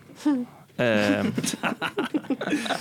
øh, og jeg synes, og jeg, altså, det er jo ikke, fordi jeg ikke ville se Thoren. Jeg så den bare for nogle måneder siden. Den er, den er meget bedre, end folk siger, den er. Det skal bare lige, det skal siges. Men i hvert fald, så var jeg jo selvfølgelig også inde og se den nye øh, Love and Thunder, som er, øh, som føles meget som sådan en, altså det er samme instruktør som Thor Ragnarok, som er træeren. Øh, Som er den, som Thor, folk generelt siger er som, bedst. Ja, Ja. som også, som også er virkelig, altså den er virkelig fed, og den er virkelig sjov, og sådan, der er, den, den er godt instrueret, og sådan, der, der er meget godt at sige om den. Sådan, selv tonen, den, den passer. Øh, og det er egentlig også Taika Waititi, som også lavede Thor Ragnarok, som også laver øh, Thor, Thor Love and Thunder. Um, men jeg ved ikke rigtig, hvad der er gået galt. Altså, det er som om, at, at det, lidt, det føles lidt som en parodi på de tidligere Thor-film. Sådan, altså, der er ikke rigtig nogen af jokesene, der lander. Øh, den er sådan, altså, helt skørt fjollet. Altså, sådan, det videre så hele tiden skal man bare prøve, at de bare sådan, grin, grin, grin, grin, grin, og det er bare ikke sjovt. altså, det er, det er virkelig ikke nogen særlig sjov film. Øh, og, øh, og Natalie Portman er tilbage, og hun trives bare heller ikke i det der. altså, et, nu, nu er du en komedieskuespiller. Det er hun ikke. Hun er ikke god til det. Øh, Hems, Chris Hemsworth, han kan det godt, men det, er også, det ødelægger også lidt hans karakter, at han pludselig bare er sådan lidt en tumpe, som bare cracker jokes. Um, så den eneste gode ting, der er i den film, er Christian Bale, som spiller skurken. Men han føles bare ikke, som om han er i samme film som alle de andre. Fordi han er den eneste, der rent faktisk tager det seriøst, og sådan, er mega uhyggelig. Og sådan, altså det, så snart han kommer on screen, så er det bare sådan, okay, det er en anden film, vi ser nu. Uh, der er sådan en helt sekvens, som er i sort-hvid, hvilket er et sjovt valg, som faktisk er ret fed. Ellers er det bare, det er bare meget rodet. Sådan, altså, uh, der, er ikke, der, er ikke, der er ikke så meget godt at sige, og det, det er vildt nok, fordi at der jo altså fra samme folk lige har været en film inden, som godt kunne alle de ting, som, uh, som den nye ikke kan. Var det Doctor Strange, du tænker på? Eller? Nej, jeg, jeg tænker på Ragnarok. Altså, Nå, okay. Nå, ja. Den forrige. Den Thor. forrige Thor-film. Jeg tror, du mener, jeg er lige ind som ja. Men, øh, Ja. Som, ja, som jo faktisk er en ret sjov film. I hvert fald øh, virkelig ærgerligt. og det er bare sådan en, det er, vi er, det er sådan et nedadgående spiral, der de er lidt i gang med i MCU generelt, synes jeg. Øh, det er lang tid siden, der har været sådan en rigtig kvalitet. Ja. Det de tror jeg, film. alle synes. Ja, det tror jeg, de fleste synes i hvert fald. Jeg Men- tror, de toppede med Endgame, og så er det bare ned ad bakke. Men jeg, jeg, tror, der, ja. Nej. jeg tror også, der er mange, der er ret positivt stemt over No Way Home, men det føles måske også lidt Ja, som men jeg tror der- også, nu er hypen også lidt forsvundet nu, ikke? Fordi Ja. den var så hyped, men nu er det sådan lidt, mm, var den egentlig så god? Eller var det bare fordi, at der var mange Spider-Man med, og det var fedt? Ja. Det var fedt, der var mange Spider-Man med. Ja. Det var fedt. Nå, men jeg tænkte på, med, fordi jeg havde også planlagt at skulle se den nye Thor-film, ja. fordi jeg nemlig også godt kunne lide den forrige. Mm. Øhm, men det er ikke fordi, altså, det er ikke fordi, man er Marvel-træt, eller hvad? Altså, bliver den for... Nej. Det er ikke det, der er problemet, at den bare er Nej, men den, træls. den falder... Jeg synes, der er mange Marvel-film, der falder i den der med, at nu skal vi prøve at være lidt sjove. Øh, og, øh, og jeg synes egentlig, det, det har fungeret, når det har været Robert Downey Jr., og så ham som Iron Man, og sådan, fordi det passer til hans karakter, at han er lidt quippy. Um, og at der er rigtig mange af sådan noget Black Panther og Doctor Strange, hvor at så skal de lave nogle jokes en gang imellem, men det, men det passer ikke rigtig til deres karakter. Og den her, den er så bare gået all in på, at det skal bare være, det skal være sjovt hele tiden. Men, men de tidligere film har, har bare, altså, har ikke, det, har ikke, det passer ikke sammen. Mm. Altså, Nej, de var ret og seriøse så i er jokes, starten, ja. ja, og så er jokesene bare ikke gode. Altså, den har sådan en, den der klassiske, øh, der er noget bag mig, ikke? Altså, sådan en joke. Altså, det var også bare et valg at smide den ind i en Ja. film i 2022, ikke? Altså, altså, så er det bare den, den nederste af, af det nederste, ikke? Altså, jeg havde planlagt at se den, og så snakkede med en kollega, som sagde til mig, at han havde... han følte, at det var at se bare sådan, den, at se Marvel er at se den samme film igen og igen og igen og igen. Og han var sådan, ja. Ja. og jeg har set alle de andre 30.000 af dem. Og jeg alligevel gik jeg ind og så den her og tænkte, nu vender skuden. Nu bliver det rigtig godt. Ja. Og så var han sådan, det var den samme film igen. Ja. Lad være med at gøre det. Så jeg, jeg blev meget øh, kraftigt frarådet at bruge min tid og penge på det. Jeg, jeg føler virkelig også bare, at det på en eller anden måde er kvantiteten, der er problemet. Altså, fordi jeg har ikke noget vej med Marvel-strukturen og tonen og det ene eller andet. Det kan sagtens fungere, men Mm. jeg er bare heller ikke... Altså, jeg har ikke... Jeg var rigtig meget med i Marvel-filmen, da de startede, og så helt op til Endgame, det tror jeg så. Ikke alle, jeg havde ikke set alle Thor-film i biografen og sådan noget, men jeg havde, været, jeg havde fulgt med i det. Og så var det cirka der, hvor det var sådan, nu har jeg også fået nok. Nu har jeg brug for en pause. Og der kom så også en lille pause, fordi der var corona. Så det var lige 2020, tror jeg, at der ikke kom nogen film i et år. Men så bagefter har de bare virkelig skruet op for det, og nu er det sådan, Ja. det er bare ved med at komme, og der, nu, nu kører She-Hulk, det kører på Disney Ja, Plus lige aktuelt. Ja. Og det der med, ja, altså, der kommer også Der andre er også serier nye serier hele tiden, ikke? Altså, Ja, det er det, og skal det Det er nok det der med, når de både kører serier og film, og så mange karakterer, og så mange universer, der skal sådan smelte sammen, så det bliver bare sådan mere med mere på. Ja. Jeg Altså, føler mig lidt kvalt af det. Jeg tror også, der er rigtig mange, der falder fra på grund af de serier der, ikke? Fordi at for eksempel uh, Multiverse of Madness, hvor at, uh, hvor at Wanda Maximoff, hun pludselig bare er blevet cray-cray, ikke? Ja. Altså er blevet fuldstændig skør. Uh, alt, den, altså alt det, der leder op til det, det er i WandaVision, som er en serie på Disney+. Plus. Mm. Hvis man ikke har set den serie, så virker det bare meget pludseligt, at nu er hun bare syg i hovedet. Ja. Men altså, synes jeg måske også lidt, at en af de problemer, Marvel har, er det her med, at de, de ikke helt ved, hvor deres, altså, hvordan de kan satse på deres publikum, fordi at de turer ikke helt dykke ned i de her lidt svære ko- øh, koncepter, eller bruge det, at de har så mange serier og film til at bygge noget større op. Mm. Så de har for eksempel også, de har haft Loki, som også handler om multivers, rejse rundt Ja. i forskellige universer, og de har haft øh, den der animerede en, øh, What If, som også er alle mulige parallelle universer. Mm. Og der er ikke rigtig noget... Altså, de, de har haft tre serier omkring multivers. Eller de to, haft to serier omkring multivers. Så har de haft One Division, som også handler omkring hende og alt det der. Og så har de filmen Multiverse of Madness. Og, ja. og i de fire ting det sammen, har de ikke rigtig noget at bygge noget større op. Det er som om, det er sådan... De, fordi de skal også have... Altså det, de har brug for, er, at de alle sammen er isolerede fortællinger, sådan, så man også bare kan gå ind fra, fra gaden og se en Marvel-film og følge med. De kan ikke gøre det så kompliceret, sådan, så man skal have set de tre serier for med. Og så ender det med at blive lidt tamt i begge ender, hvor det er sådan, enten skal man bare gøre det helt isoleret hver så sig, eller skal man virkelig gøre noget større med det og bygge det sammen, og så sige, vi, vi belønner fansene for at gå op i det her. Og de, de, de turer ikke rigtig gøre hverken, føler jeg. Ja, og så er der jo også deres forretningsmodel, som også bare er sådan, der skal tre film ud om året, ikke? Ja. Altså, det, og det skal der.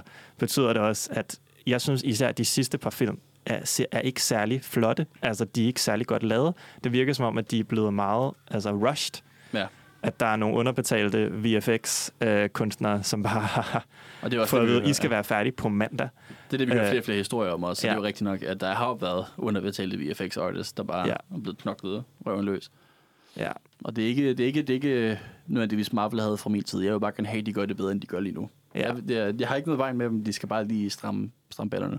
Ja, men jeg synes, at der var en rigtig lang periode, hvor det bare ikke rigtig var en rigtig misser fra, Mar- fra, fra MCU. Ja. Altså, hvor at, hvis ikke de var rigtig gode, så var de i hvert fald okay. Hvor at, nu synes jeg i hvert fald, der har været nogle stykker, som virkelig bare har været øh, Black Widow. Øh, Jeg synes også, Shang-Chi var virkelig dårlig. Øh, Og den her, altså... Multiverse of Madness var jeg heller ikke særlig op at køre over. Det har været sådan lidt... Det, det er lang tid siden, der har været høj kvalitet, eller i hvert fald noget, hvor man kan sige, det er fint nok. Jeg synes stadig, at den første Avengers-film fra 12 er den bedste. Ja, ja men Jeg det, føler, det jeg er den eneste i verden, der ikke kender Marvel-universet overhovedet, men jeg har slet ikke dyrket det. Men jeg har faktisk set øh, Thor. Øh, hvad den hedder. Love and Thunder. Ja, Ja. den, den var jeg inde at se. Øh, Jeg synes heller ikke, man behøver ikke give sig ind til gruppepresset. Det er Marvel, Nej, Marvel det er det. fedt Jeg nok, tror ikke, det er min, min stil. Men den der film i hvert fald, jeg så den kun fordi, det var det, der gik i drive-in, og jeg ville gerne i drive-in. Men jeg sov i halvanden time, så jeg, jeg føler ikke, jeg spiste Du havde min, sikkert en bedre oplevelse, end jeg Det var havde. en dyr søvn. Det var en dyr søvn. Jeg spiste mine salgskruer, og da der ikke var plads tilbage, så lagde, så lagde jeg mig til at sove. Så skulle du ikke have mere. Nej, så skulle jeg ikke bede om mere. Så jeg, jeg tror heller ikke, jeg synes, den er så god. Nej. Den ikke. Nej. Andre, der har set noget skrald. Ja, men altså man kan gå over fra, fra Marvel, der laver skrald, til DC, der laver skrald, fordi jeg har endelig, endelig set øh, Wonder Woman 1984, som er en af to film, som jeg sådan bare havde udsat for evigt, på trods af, at jeg er kæmpe DC-fan. Øh, Aquaman og Wonder Woman 1988. Begge to skrevet af Jeff Johns, som er en tegneserieskribent, jeg virkelig ikke holder særlig meget af. Synes ikke, han er særlig fed. Så jeg bare sådan ignoreret dem. Et, som jeg sætte mig ned og se den. Og Wonder Woman 1984, jeg ved ikke, om nogen her har set den, men det er en af de dummeste film, jeg nogensinde har set. Jeg har set den, men jeg har, jeg har glemt den igen. Det havde været vildt, hvis jeg havde set den, ikke? Ja. Altså, en, del, en del af plottet i den her film er, at i den, i den første film, den første Wonder Woman-film, som er en helt okay film, øh, der, der dør... Øh, der bliver, der bliver lavet nogle grimasser. Jeg kan godt lide den første Wonder Woman-film, vil jeg gerne sige. Um, og det er den samme instruktør, det er også derfor, det er mærkeligt. Uh, men i den første Wonder Woman-film, der har hun en kærlighedsinteresse med navn Steve Trevor, som dør. Og så genintroducerer de så den samme kærlighedsinteresse i den her film. Og det gør de så ved, at øh, Pedro Pascal, han er sådan en, øh, han er Donald Trump, øh, hvor han har sådan en magisk ønskesten. Sådan, Så jeg antager, at filmen ikke er fra 84. Altså, han er ikke... Den, den foregår i 1984. ja. Nej, Men han er ikke Donald Trump, er han? Eller Nej, Nej, altså, han er bare en type? Han, Trumps ja, han, er, en- han er en karakter fra tegneserierne, men det er tydeligvis bare Donald Ja, Trump. okay. Han er sådan en tv-personlighed, milliardær, og sådan lidt korrupt okay. og meget whatever. Subtilt. Øhm, subtil, meget, meget subtil. Øh, og han får så den her ønskesten, hvor alle kan få lov til at få sit ønske, men der er så også nogle konsekvenser. Meget sådan klassisk monkeys på uge, det går ondt. Hvor at øhm, Wonder Woman ønsker sig, at hun kan få sin kæreste tilbage. Øh, og det, der så sker, er, at en tilfældig anden mand lige pludselig bliver transformeret om til ham. Øh, Nå, ja. Hvorefter de så har et kærlighedsforhold. Og det er altså lidt creepy, at den her mand bare mister sin personlighed. Men det er Chris. Pine, så er det okay. Ja, det er Chris Pine. Men det er det, og de, de farver det, så, og det, de hygger sig, og det er så romantisk, og det, det er virkelig også nogle af de bedste scener af Chris Pine, der sådan er en karakter fra 2. verdenskrig, der dukker op i 80'erne, og så parachute pants. Hvorfor jeg altid, altså, hopper jeg altid ud fra bygninger? Hvad sker der? Sådan, altså, du der er nogle jokes med det, og det er fint nok, men det hele tiden er der bare det underlægning af, hvorfor fanden er det bare en tilfældig fyr. Det, det er alligevel magi, bare at sige, nå, der var han. Der, han, han kom ind ad døren, det var mystisk. Okay, fair nok, gå videre. I behøver ikke at lave sådan en opfindelse af, okay, der var en anden person, der lige mistede sin, sin sjæl og rettigheder, og bare lige pludselig er et kærlighedsforhold mod sin vilje, og de har sex og alt muligt. Det er meget creepy, ikke? Og det er sådan, En skal dø, for at Chris Pine kan leve. ja, det er det. Og øh, og skurken er en, en kvinde, som der er klassisk sådan skurk i sådan en superheltefilm. Hun er sådan lidt nørd, og så ønsker hun, at hun gerne kan være sej, og så er hun lidt sej. Øh, og så senere så siger hun sådan, ah, jeg synes ikke nok at være sej, jeg synes også, at jeg skal være stærk. Og så bliver hun til en kattemenneske, der kan sådan skære i folk med sine klør og bide dem og sådan noget. Whatever. Virkelig et mærkeligt øh, forsøg på at lave et cheetah fra tegneserierne. Og, og generelt, altså bare... Åh, der, er, der er et øjeblik, hvor at, øh, øh, Donald Trump, Pedro Pascal, han, øh, han siger, øh, nu får alle deres ønsker, fordi han er, han er på tv'et, og så har de sådan, der blev scenen før blev der introduceret, at, øh, at der er sådan en, en magisk ting, som jeg tror CIA eller FBI, whatever, har lavet, som, hvor man så kan, kan beame altså, tv til alle kanaler, helt kloden over, så alle kan se det samme. Og så dukker han lige pludselig op på alle kanaler i hele verden, og så siger han, nu får jeg alle sammen jeres ønske. Og så er der sådan en sekvens, hvor man ser folks ønsker, og det er sådan, der, der, der er, i England, så er der sådan en, en irsk person og en engelsk person, der diskuterer, hvor den engelske person siger sådan, jeg håber, at alle I irlænder går tilbage til der, hvor I kommer fra, og så kommer politiet bare ind og hiver den der irlandske mand ud, og så siger han sådan, jeg håber, du dør, og så dør hun bare, og det er sådan en virkelig mærkelig sekvens, hvor vi ser alle ønsker, og bare hvor det hele bare er kaos, og der er virkelig et, sådan, altså, rigtig meget geopolitik med altså, du ved, et falsk land i Du er altså ved at sælge filmen for mig, det håber jeg. du er den er simpelthen, den er så dum og så lang og så åndssvag. Der er, sådan, der, der, der er to-tre gode sekvenser i den, men den er virkelig, virkelig, virkelig dum. Øh, og jeg ved ikke, hvordan fanden de har synes, det var en god idé at lave den film. Særligt fordi, at jeg tror, de havde fat i et eller andet, som folk kunne lide med det første Wonder Woman i hvert fald. Helt sikkert.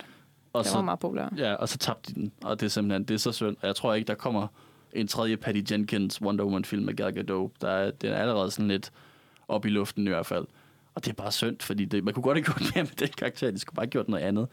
det er virkelig sådan, igen, som, altså jeg har jo et klart DC bias. Altså jeg, jeg giver DC højere ratings på Letterboxd og sådan noget, fordi jeg kan lide det. Det vil jeg gerne indrømme. Jeg gav den en stjerne. Den er virkelig dårlig. Altså det er virkelig, virkelig dårlig film. Og det er, det er synd. Så ja, det var min rant om den film.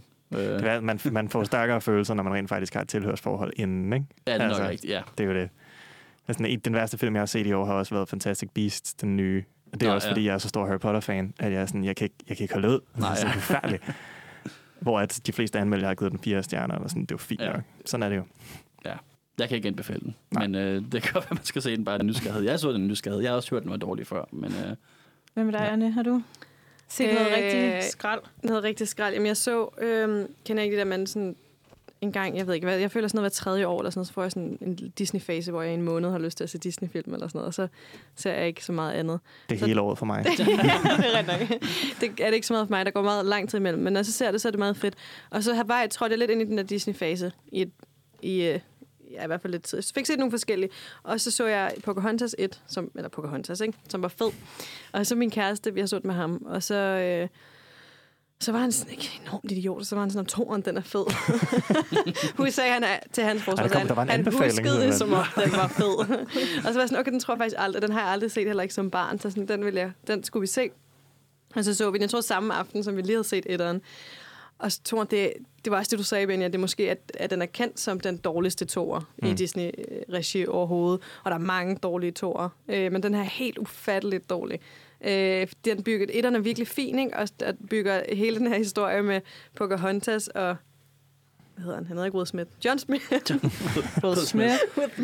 Det er Ja. Mel Gibson, er det ikke? Det er jo, Er det stadig Mel Er, er Gibson det i stadig Mel toren? Gibson i toren? Øh, det det, det ved jeg sgu ikke, om det er. Det tror, det tror jeg ikke, det er. Jeg tror det har de ikke er, haft ja. penge til. det Nå, det men hele den her ret fine, eller det er jo en åndssvag kærlighedshistorie i etteren også, de kender ikke hinanden, men den bliver bygget op, den er meget rørende, og det er meget rørende, da, da John tager tilbage til England.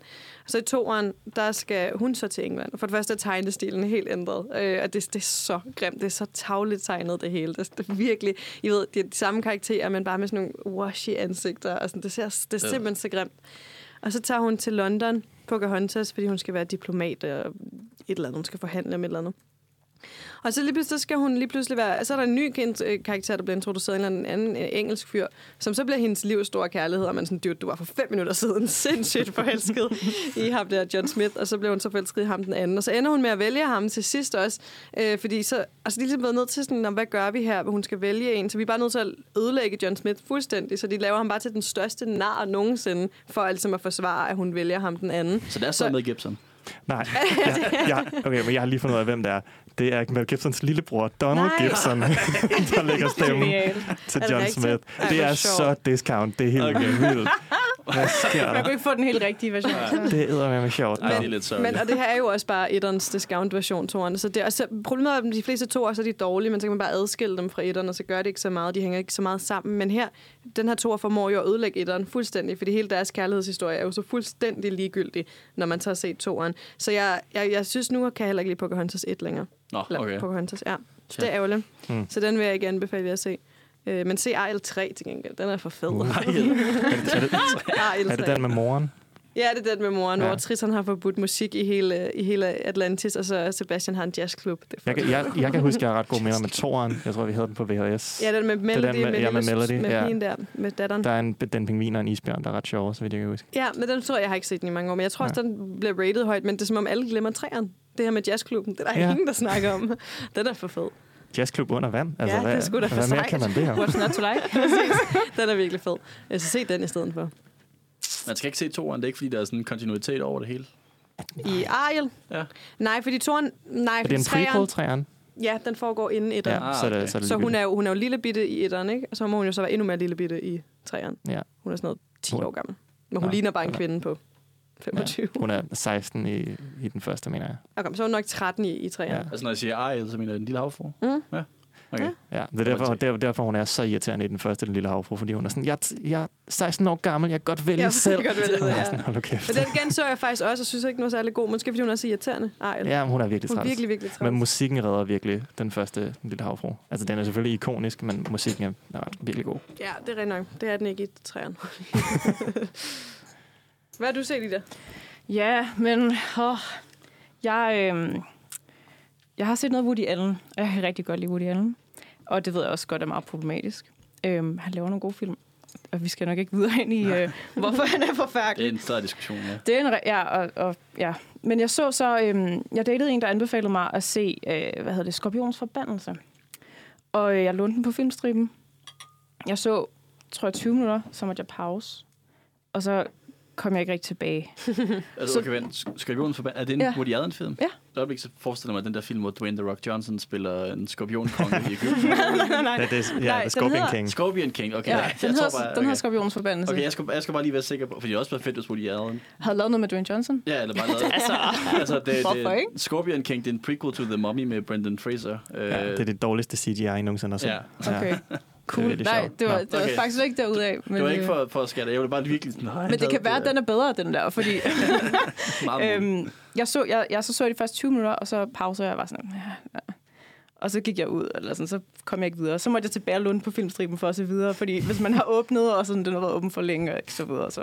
Men du fortsætter alligevel. Det er meget Jeg lånte den igen, fordi jeg var sådan, jeg, jeg kan rigtig godt lide Woody Allen, og jeg vil gerne se alle hans film. Øhm, og så prøvede jeg igen, og jeg kunne ikke jeg kunne ikke slutte, eller sådan, jeg kunne ikke øh, tage mig sammen til at se den færdig. Øhm, og jeg havde næsten lyst til at spørge hende sådan, Hvor, hvorfor skulle jeg se den her film? øhm, det kunne hun så ikke rigtig svare på, men, men hun, hun kunne meget godt lide den. Jeg synes bare, at det er sådan en Woody Allen-film, hvor Woody Allen spiller Woody Allen, og det kan jeg normalt meget det er godt lide. alle Woody Allens og normalt kan jeg meget godt lide det, men her der er han sådan en uh, detective, øhm, og så har han en kvindelig chef, han ikke kan holde ud. som man samtidig altså sådan underbevidst jo nok også gerne vil i seng med. Og den har bare så mange irriterende sådan, øh, kommentarer omkring kvinder. Altså, den er virkelig sådan kvindefjendsk, og sådan, ja, jeg kunne bare slet ikke se, hvorfor at jeg gad at se den færdig. Men jeg skal stadig se den færdig, bare fordi jeg skal se alt muligt andet. Øhm, så jeg var Okay, meget... Øhm, Det, det er den værste film, du ikke har set endnu. ja, præcis. og nu, nu har jeg kun set... Har set halvdelen i hvert fald. Okay, ja. Men det er sådan en, så er han sådan detektiv, og altså, øh, den her chef, hun er ligesom for meget, og så bliver de hypnotiseret. Han har også tit noget med sådan, åh, så er der en hypnose, eller der er noget magi, eller og sådan, der er også noget mafia. Og sådan. Han har alle mulige mærkelige elementer, han blander ind i det. Øh, og så bliver de hypnotiseret til sådan at skulle ligesom, kunne lide hinanden, og han bliver også hypnotiseret til at begå en forbrydelse, fordi han er jo sådan en kriminaldetektiv, og derfor ved han, hvordan man let kan bryde ind steder. Og det var sådan, det var vildt fjollet. øhm, og jeg er ikke så meget til hans fjollede film. Jeg er mere til hans meget dialogtunge, meget sådan intense, følelsesmæssige film.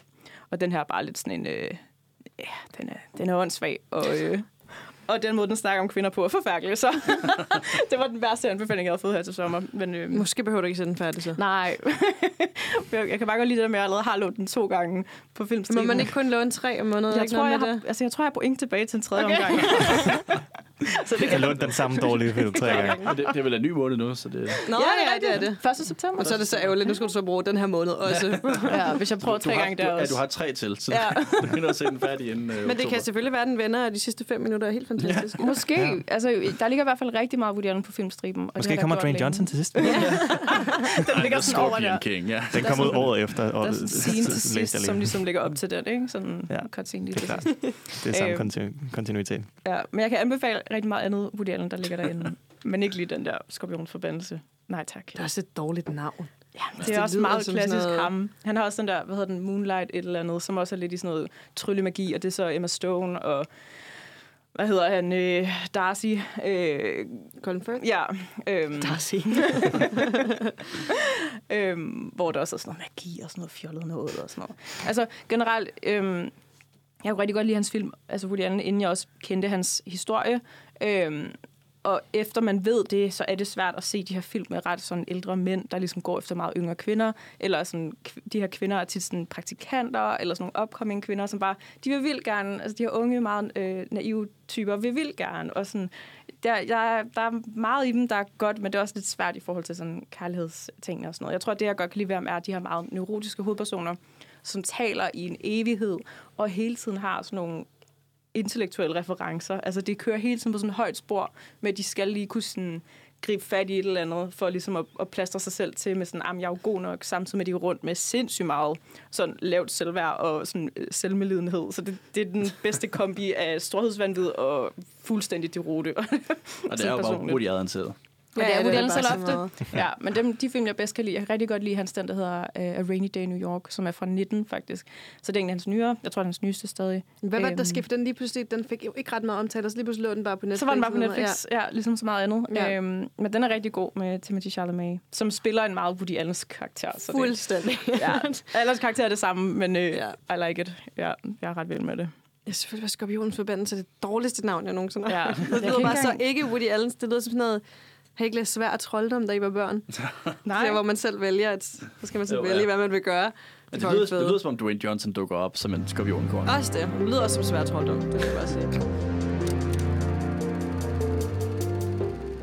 Ja, øh, og vi vil afrunde med at snakke lidt om, sådan, hvad, hvad, hvad der kommer til at ske nu. Nu hvor vi vi gået over til september, det er blevet efterår, øh, og Nosferatu går i gang igen. Så vi skal jo også vi skal til at anmelde en masse, vi skal til at lave en masse radio, og der kommer også en masse film, som vi også bare gerne vil se, fordi vi Ja. ja. godt kan lide film her, ikke? Ja, ligge under dynen og Ja, ja. se uh, et ja. eller andet Ja, det, på det, diverse det, streamingtjenester. Gå i biografen. Og gå i biografen også. ja, yndlingsaktiviteten. Hmm. ja. ja. Der er nogen her, der, der glæder sig til noget stort, der kommer lige med. Ida, du nævnte noget tidligere. Ja. Jamen, jeg glæder mig over til, fordi jeg fandt ud af, øh, tre sekunder inden vi skulle ind og sende, at øh, der kommer en ny Nora Baumbach-film. Og jeg elsker Nora Baumbach. Øh, det var ham, der har lavet Marriage Story blandt andet, og The Marriage Stories på Netflix. Han har faktisk lavet rigtig meget samarbejde med Netflix. Han har også lavet Frances Ha, øh, hvor det var hans kone, Greta Gerwig, der spiller hovedrollen.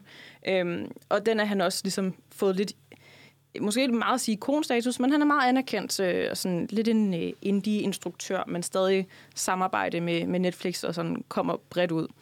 Øh, og det er også med Netflix, han har lavet den her nye film, der hedder White Noise, som er baseret på en, øh, en roman, Øh, den skal ligesom åbne øh, Cannes-festivalen, hvilket var meget præcisfyldt. Øh, og så har den jo selvfølgelig hans yndlings øh, samarbejdspartner i hovedrollen, som er Adam Driver. Fordi at øh, de to der, det er jo, de er jo lidt hinandens muse på en måde. Øh, og Adam Driver har spillet hovedrollen i rigtig mange af hans film. Jeg føler også, de er meget godt par. Ja. De er rigtig godt par, og Greta Gerwig er også med, igen, hans kone spiller mm. så Adam Drivers kone i filmen. Det er også lidt øh, mærkeligt. Så, så det er jo skuespilsbranchen, det, ja. skal lidt omkring. Men øhm, de, øhm, det, det tror jeg bliver sådan en rigtig god trækløver. Øh, og hvis Baumbach fortsætter øh, i den stil, han allerede øh, har lagt for sig, så tror jeg, at det bliver rigtig, rigtig godt. Øh, jeg har læst øh, om filmen på Soundvenue. Øh, nej, undskyld, hos Eko er det. Filmmagasinet Eko. Øh, Nils Jørgensen har skrevet om den. Øh, han skriver ret, besk- øh, ret godt det her med, at filmen den fremstiller en medieret verden af tabloidaviser og øh, radioreklamer, hvor viden reduceres til tri- Trivial Pursuit svar, og dialogen leveres som løsreven knækprosa. Så den lyder sådan sprogligt og vidensmæssigt også meget interessant. Øhm, det er sådan en verden af undergang, og øh, den, den øh, romanen, som skribenten beskriver her, han, den spider 80'ernes informationssamfund. Øh, og det synes jeg bare åh, oh, det taler lige til mig. Det vil jeg gerne se noget mere af. Øhm, romanen er jo så, den, den hedder også White Noise, og baseret på, eller er skrevet af ham, der hedder Don DeLillo. Øh, ikke en, jeg har hørt om før, men og tror du nævnte, det skulle være sådan et hovedværk i amerikansk litteratur, i hvert fald, hvad man ja. underviser. Nej, men jeg, jeg snakkede bare med en, øh, en ven, som der har boet i USA, som det der med, at det er sådan en, som man bare, du ved, har læst i, hvad der svarer til folkeskolen derovre. Det er sådan den, man får, du ved, 1984 af den, og så sidder man og læser den og snakker om den.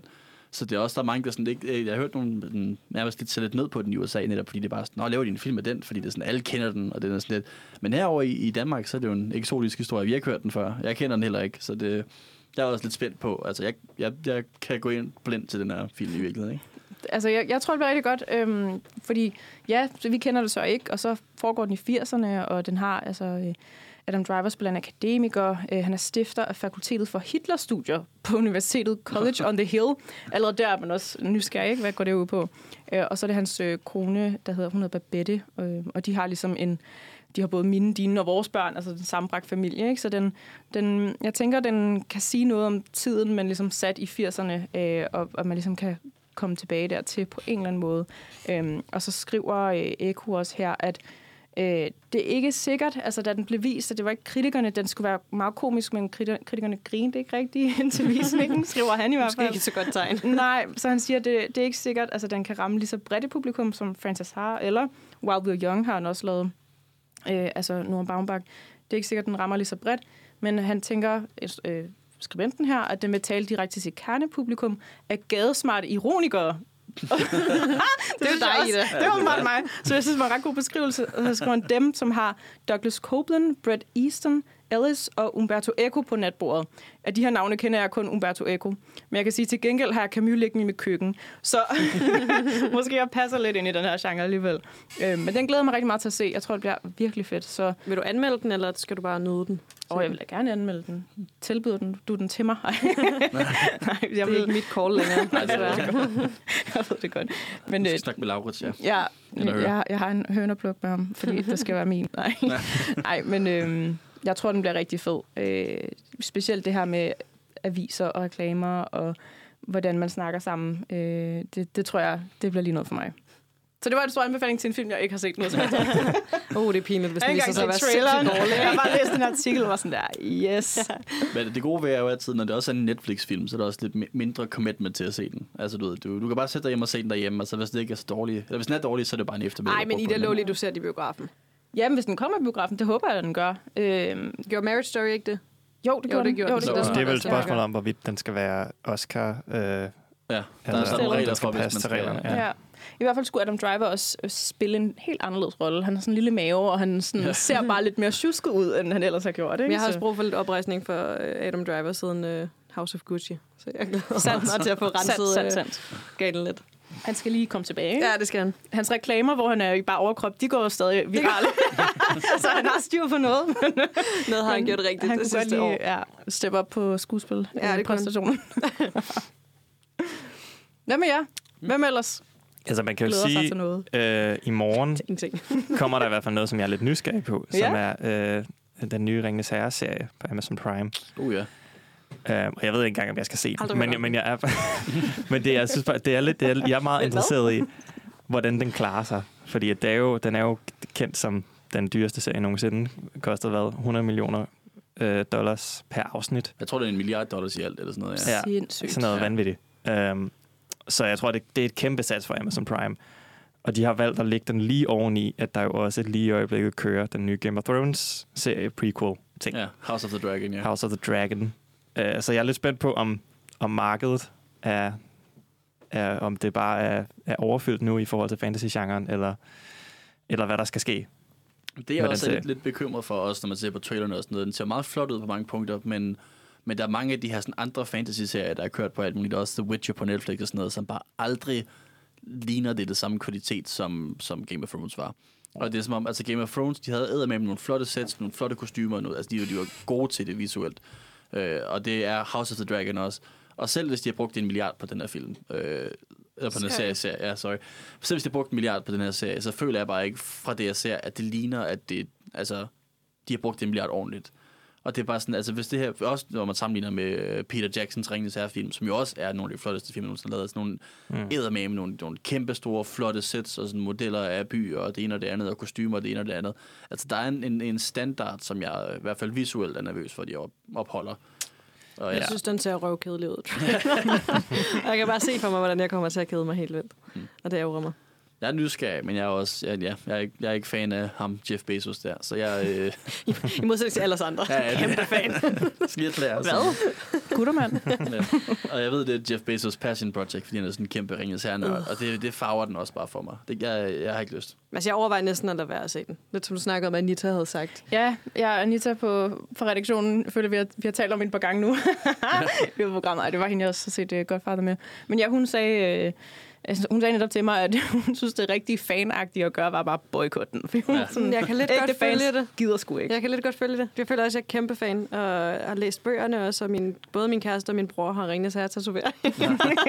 så jeg, øh, jeg kan jo ikke lide andet end skuffet. Hmm. Men hvad nu, hvis den er rigtig god? Det var også lidt... Det, det, det, jeg synes, det var irriterende, Men hvad var hvis den er rigtig dårlig, Niels også? Ja. Jeg synes bare, det er det der... Øh, altså, hvis man... Det er ligesom børn, der siger, at de ikke kan lide maden, før de har smagt på den. Altså, smag nu den broccoli, og så giv din vurdering bagefter. Så kan du spytte den ud. Så jeg så vil kan man sige det om alle film. Ikke? Ja, Altså. men se første afsnit. Altså, Ja. Nu er ja, jeg set men jeg føler bare for, jeg, gange følte, jeg så- kunne heller ikke lide Hobbiten-filmene. Øh, jeg synes, det var meget tydeligt, at de ville tjene nogle penge på et univers, der var fint afsluttet og ikke behøvede mere. Jeg frygter, det her er lidt det samme. Men de skal bare med at tjene mange penge, hvis de Ja, skal ja, tjene, det det, tjene skal det de. der hjem. Og jeg, jeg tror, de har sådan lavet et statement, hvor de var ude og sige det der med, at Amazons streaming-fremtid hviler ret meget på den På her den, serie. okay. Altså, den skal være et hit. Ja. Og det- jeg kan bare ikke, altså, jeg, igen, jeg har ikke lyst til at sige det særligt øh, til et offentligt medie, som folk kan høre, og så ugen efter finder jeg ud af, at jeg tager fejl. Jeg tror bare ikke, den tjener de penge tilbage.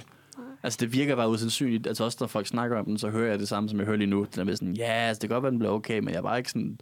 Der er ikke nogen, der glæder sig til den. Der er ikke nogen, der er sådan helt op at køre. Selv, Nej, det er rigtigt. Selv Ringens Hernørderne er bare ikke sådan helt, ja, uh, det er de er sådan, ja, har vi virkelig brug for det? Altså, det er sådan et, Ja. Så altså, det, jeg vil også gerne se den på et eller andet tidspunkt. Jeg tror måske, det bliver en, en, en binger, i stedet for, at jeg Ja, ser den tror ugenligt. jeg måske ja. også. Hvis jeg ser den, bliver det også, så bliver det sådan. Jeg tror, jeg, jeg føler også, jeg har ikke gået i gang med House of the Dragon endnu, men jeg skal helt sikkert se den, og jeg tror hellere, jeg vil se den, end jeg vil se den der Ringens Herre. Ja, ja sådan har det også. Jeg Jeg, føler, jeg vil virkelig har ikke lidt- House of Dragon. Ja, nej.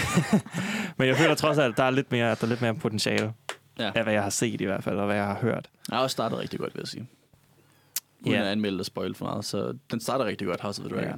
Men Soundven jo anmeldte uh, Ringenes Herre-serien der i dag, ikke? Og uh, de første to afsnit, og så uh, gav den to stjerner, og Ja. så er deres Ja. hjerter blødte, og Nej, Ja. så videre, og så videre. Ja. Åh, nej. ja, det mener jeg. Deres hobbit-hjerter blødte. Det ved jeg ikke, Nej. hvad det skal betyde. Men. Og Berlingskes anmelder er rigtig tilfreds. Han giver den 5 ud af 6 stjerner. Øhm, men han starter også sin anmeldelse med at vinkle ret meget på det her med, at vi lever i en hård tid med altså, øh, inflation, klimakrise, krigen i Ukraine.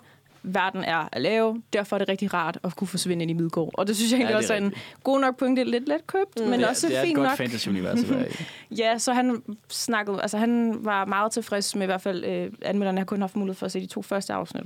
Og han var godt tilfreds, og øh, han tænker ikke, at den kan få helt samme status som filmen naturligvis, fordi det er jo bare det største, der er lavet inden for fantasy. Det er jo helt umuligt at skulle overgå de originale film.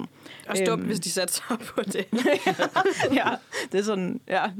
det, det er som at flyve til Mars, som vi heller ikke kan helt endnu.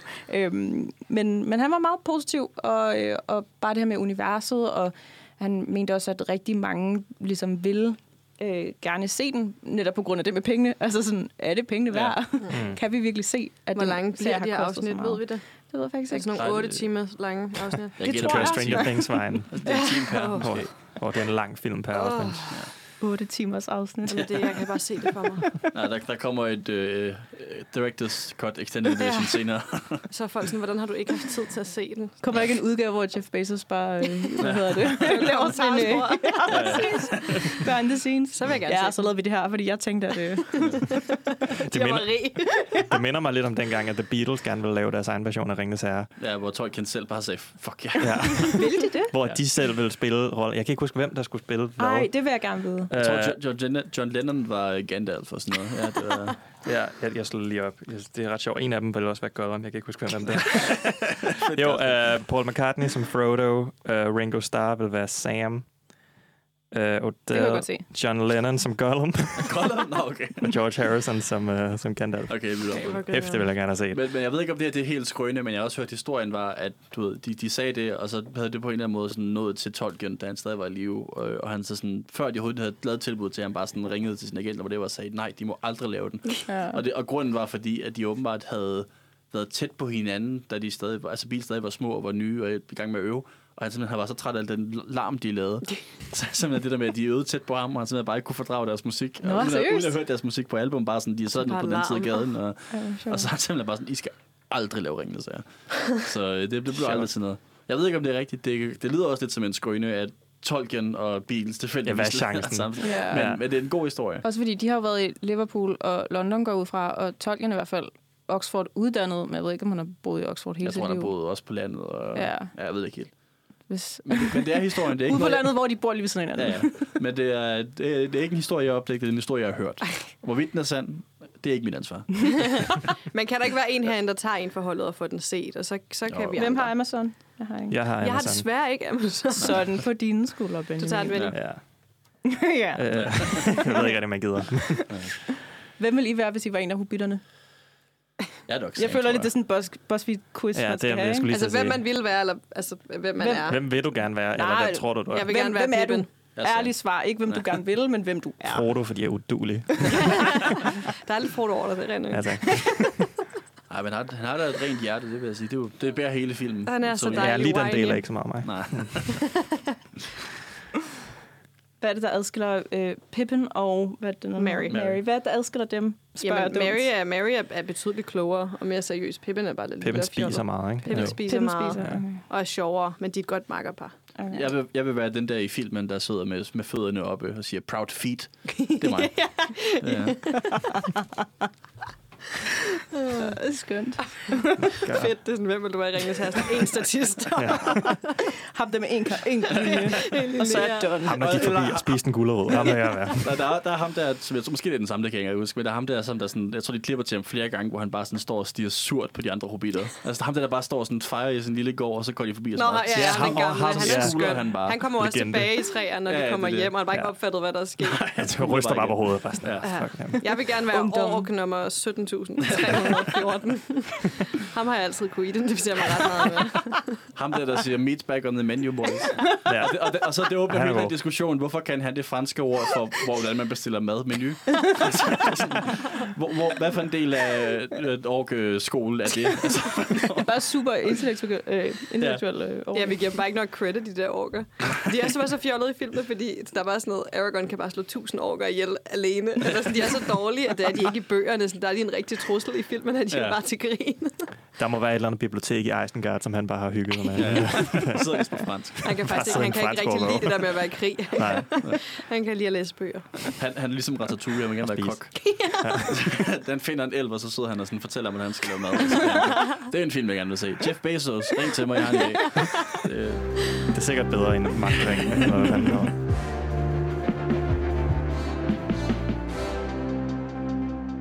er det andet, vi glæder os til, lige for at runde af her? Ja, jeg glæder mig til, nu træder vi ind i efteråret, og øh, hvis man er lidt, lidt ked af det, det har jeg jo så sagt tidligere, jeg ikke var. Men normalt er jeg ked af, at man træder af, når, når det er sommeren er slut. Men Mm. jeg glæder mig til, når hele sådan øh, gyser-sæsonen går i gang. Ja. Det bliver ja. fedt. Det er dejligt. Og det er dejligt at få lov til at se gyserfilm i biografen, og ikke øh, kun derhjemme. Ja, også derhjemme under dynen. Og, Også, jamen, der kan man se ja, de gamle, men det er fedt at få lov at se nogle af de helt nye sådan i biografen. Det er, sjovt. rigtigt. To Har I et øvrigt set traileren til den der uh, Peter Plus gyserfilm? Nå ja, ja. Ja, ja, ja. Nej. Hvad er det for noget? Det er jo fordi, at uh, Der Peter er ikke så Plus... meget mere i det. det. Nej, det er bare uh, det, det er Peter Plus og Grisling, som er på, går på sådan en murdering rampage. Det er jo fordi, at, uh, at rettighederne er jo, er jo public domain nu. ja, det er lige gået sådan Lige ja, nu? ja, for et år siden. Ja, for nylig. Virkelig? Ja. Så nu er, det ikke, nu er det ikke kun Disney, der har det. Så nu kan, nu kan alle lave, hvad de har lyst til. Og så er der nogen, der bare virkelig har været hurtige til at sige, okay, vi laver det til en gyserfilm. Ja, Ja, for at ødelægge folks barndom. Men animationsfilm så? Nej, nej, nej. det er live action. What? Det, det Ja. er en fyr i sådan en Peter Plus-maske, der er rundt. Og, Og det værste, er, det værste er, at de tager, altså, det er jo Disneys øh, altså, karakter, eller deres look, de tager Ja. ja. jo. Altså, det er jo det, der er sådan Ja, lidt, ja. mm, Sådan må Men det? det må de gerne. En gul bamse. Det må de, fordi det er public trøje. domain. Ja, Det er vildt nok. Fordi det er derfor, der er så er mange Peter. Pan-film, for Ja. eksempel. Ej, hvis bare Beatles skulle have gjort det med Ringnes her. Ja, desværre. Men kommer han så, altså, skal man så tro på, at han er en bjørn, eller er han en person i et kostume? Hvad- Men han er person i kostume. Jeg tror, han er en bjørn. Men du tror du nogensinde på, at Peter Plus er en bjørn? Ja. Men det er vist sådan, det, Ja, jeg tror, historien er sådan noget med, at, øh, at Jacob eller Christopher Robin, han vist har har glemt dem, eller sådan noget. Ja. Og så bliver de sure. Og så Ja, kommer det ja, er tilbage sådan efter noget. Kunne det ikke være sådan noget, der var højst sandsynligt enormt dårligt, men der er også en Højst lille, lille chance for, at det kunne være enormt At det faktisk også kunne være enormt creepy. Ja, enormt Ja. creepy, ja. Ja, men jeg tror, Ja, det, det- er sådan det en er ting, som bare vil få meget omtale, altså Ja, ja, uanset helt hvad, ikke? Fordi at det er sådan en sindssyg idé. Ja. ja men jeg tror helt klart bare, at de har vidst sådan, okay, vi, vi er de første, der gør det, fordi så kan vi netop få lidt omtale. Ja. Altså, det, det, er meget kynisk gjort af dem, tror jeg. Men det er samtidig også, altså, Jeg er det er en creepy studie. Altså, det, er, altså det, det ser rimelig creepy ud. Det er det ligesom med Pride and Prejudice, og som, altså Og med zombies. zombie. Og, ja, Ja. ja, præcis. Altså Mm. den der, hvor man tager der noget sådan... Det er noget blood and honey. Hvornår har det premiere? Uh, godt spørgsmål. Kommer den ud i Danmark. Det er også... Nå, ja, det gør den sikkert ikke. Nej, det, jeg tror Er ikke, det det, jeg et tror ikke, lille- den får en fuld premiere. det er et lille ikke, det, er ikke, det er ikke sådan noget, nej, det er ikke nogen Det er ikke Amazon. Jeff Bezos igen. Jeff Bezos ved, hvad han vil have. Han har Jeg skal en ringe her, det. han elsker Peter Plus. oh my god, det var hans næste Og projekt. det er sådan, man bliver rig. Der er, der er ikke nogen release date endnu. Nej, jeg tror også, det bliver. Men jeg, der kommer nok på et eller andet streaming på et tidspunkt, vil jeg gætte på. Ja. Blockbuster får den. Det, Så køber ja, vi den. Ja. Det tror jeg Så gerne. splicer vi om den, guys, i køber den. Ja. Så laver vi, Vi leger den ikke. Ja. Vi, vi leger den ikke. Vi køber den Vi rigtigt. køber den. Ja, ja. Den skal genses. Ja. ja. Til hver Halloween. Men også bliver vi bare ved med at låne den på filmstriben. Brug alle vores strikes Ja. Nå, men det er jo ni gange om måneden. Hvor mange er vi? Fire gange? Det er 12 gange om 12 måneden, jeg kan se den. hvor vi kan se den Ja. Er det film. Nok? Nej, vi har, brug, vi har brug for en mere. Kan jeg mærke. Så hvis der sidder en derude, der lytter til det her, som vil være med, Skriv til os. skriv til os. Men vi skal også lige huske at sige, før vi øh, lukker af, at Nosferatu, vi går i gang igen. Øh, og vi er faktisk også lige gået i gang med at ansøge for at få noget ny ind.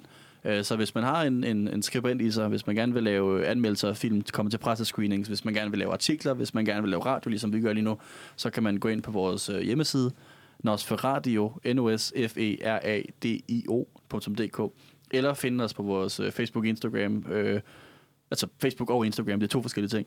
Øh, filmmagasinet Nosferatu. Det, og her er det så stadig anderledes, det er N-O-S-F-E-R-A-T-U. Øh, der står der mere om, hvordan man kan ansøge, og hvad vi kræver. Det er bare sådan en, øh, skriv lidt om sig selv, og så lave en filmanmeldelse på 400-600 ord. Men man skal nok ikke ansøge, hvis det er, fordi man håber at anmelde Pelle Plus. Den, er, den bliver der Den ret er, den er om. taget. Nej.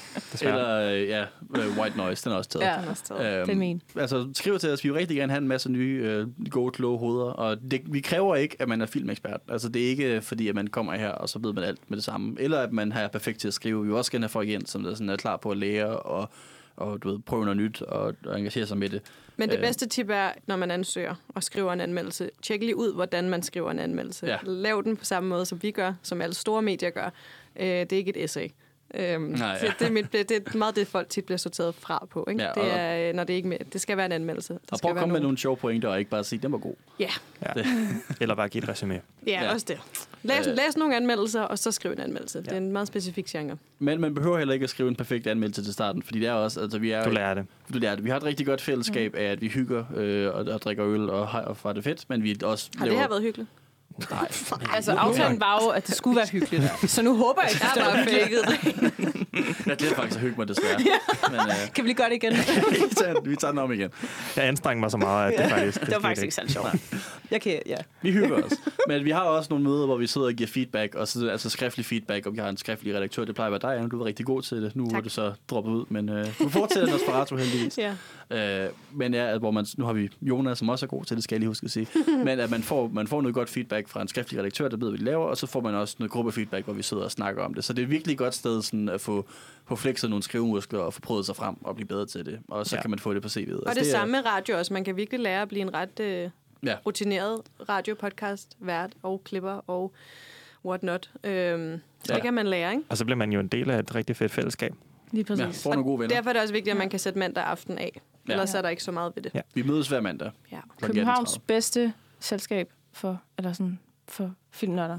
ja. Filmselskab, Det, vil det, jeg det, sige. det synes jeg godt, vi kan claime. godt, men- Det må være os. Ja, ja. Ja, vi er også de bedste, Bedste filmanmeldere. Vi det. har, de, vi har de mest rigtige meninger, så vi er også, vi er også. Vi har mange seks stjerner. rigtige meninger. Ja.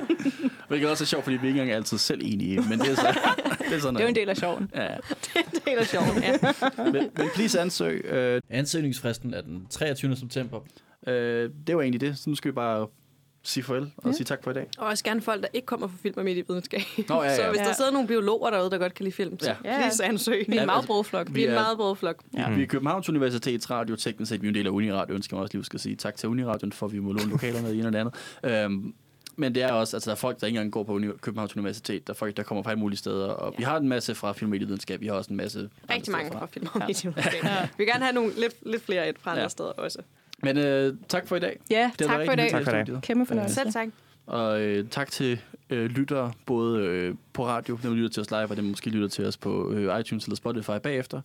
Øh, nu har vi, jeg har virkelig præsenteret det meste, bare lige her til sidst, men stadig vil sige, altså I kan læse vores skriftlige anmeldelser øh, de samme steder, som I kan ansøge, så på vores hjemmeside og på Facebook og Instagram. Vi laver radio hver torsdag. Øh, det er lige her, øh, 15 til 17. Øh, det kommer vi til at gøre fra nu af, øh, og det bliver rigtig hyggeligt. Så jeg håber, at I vil fortsætte med at lytte med derude, øh, og det bliver et rigtig godt semester for alle. Og godt efterår til alle. Og godt efterår. Glædelig efterår. Glædelig efterår. Ja, god skolestart til dem, der skal starte nu. Ja, og det bliver også. Og pas på jer selv, og have det godt.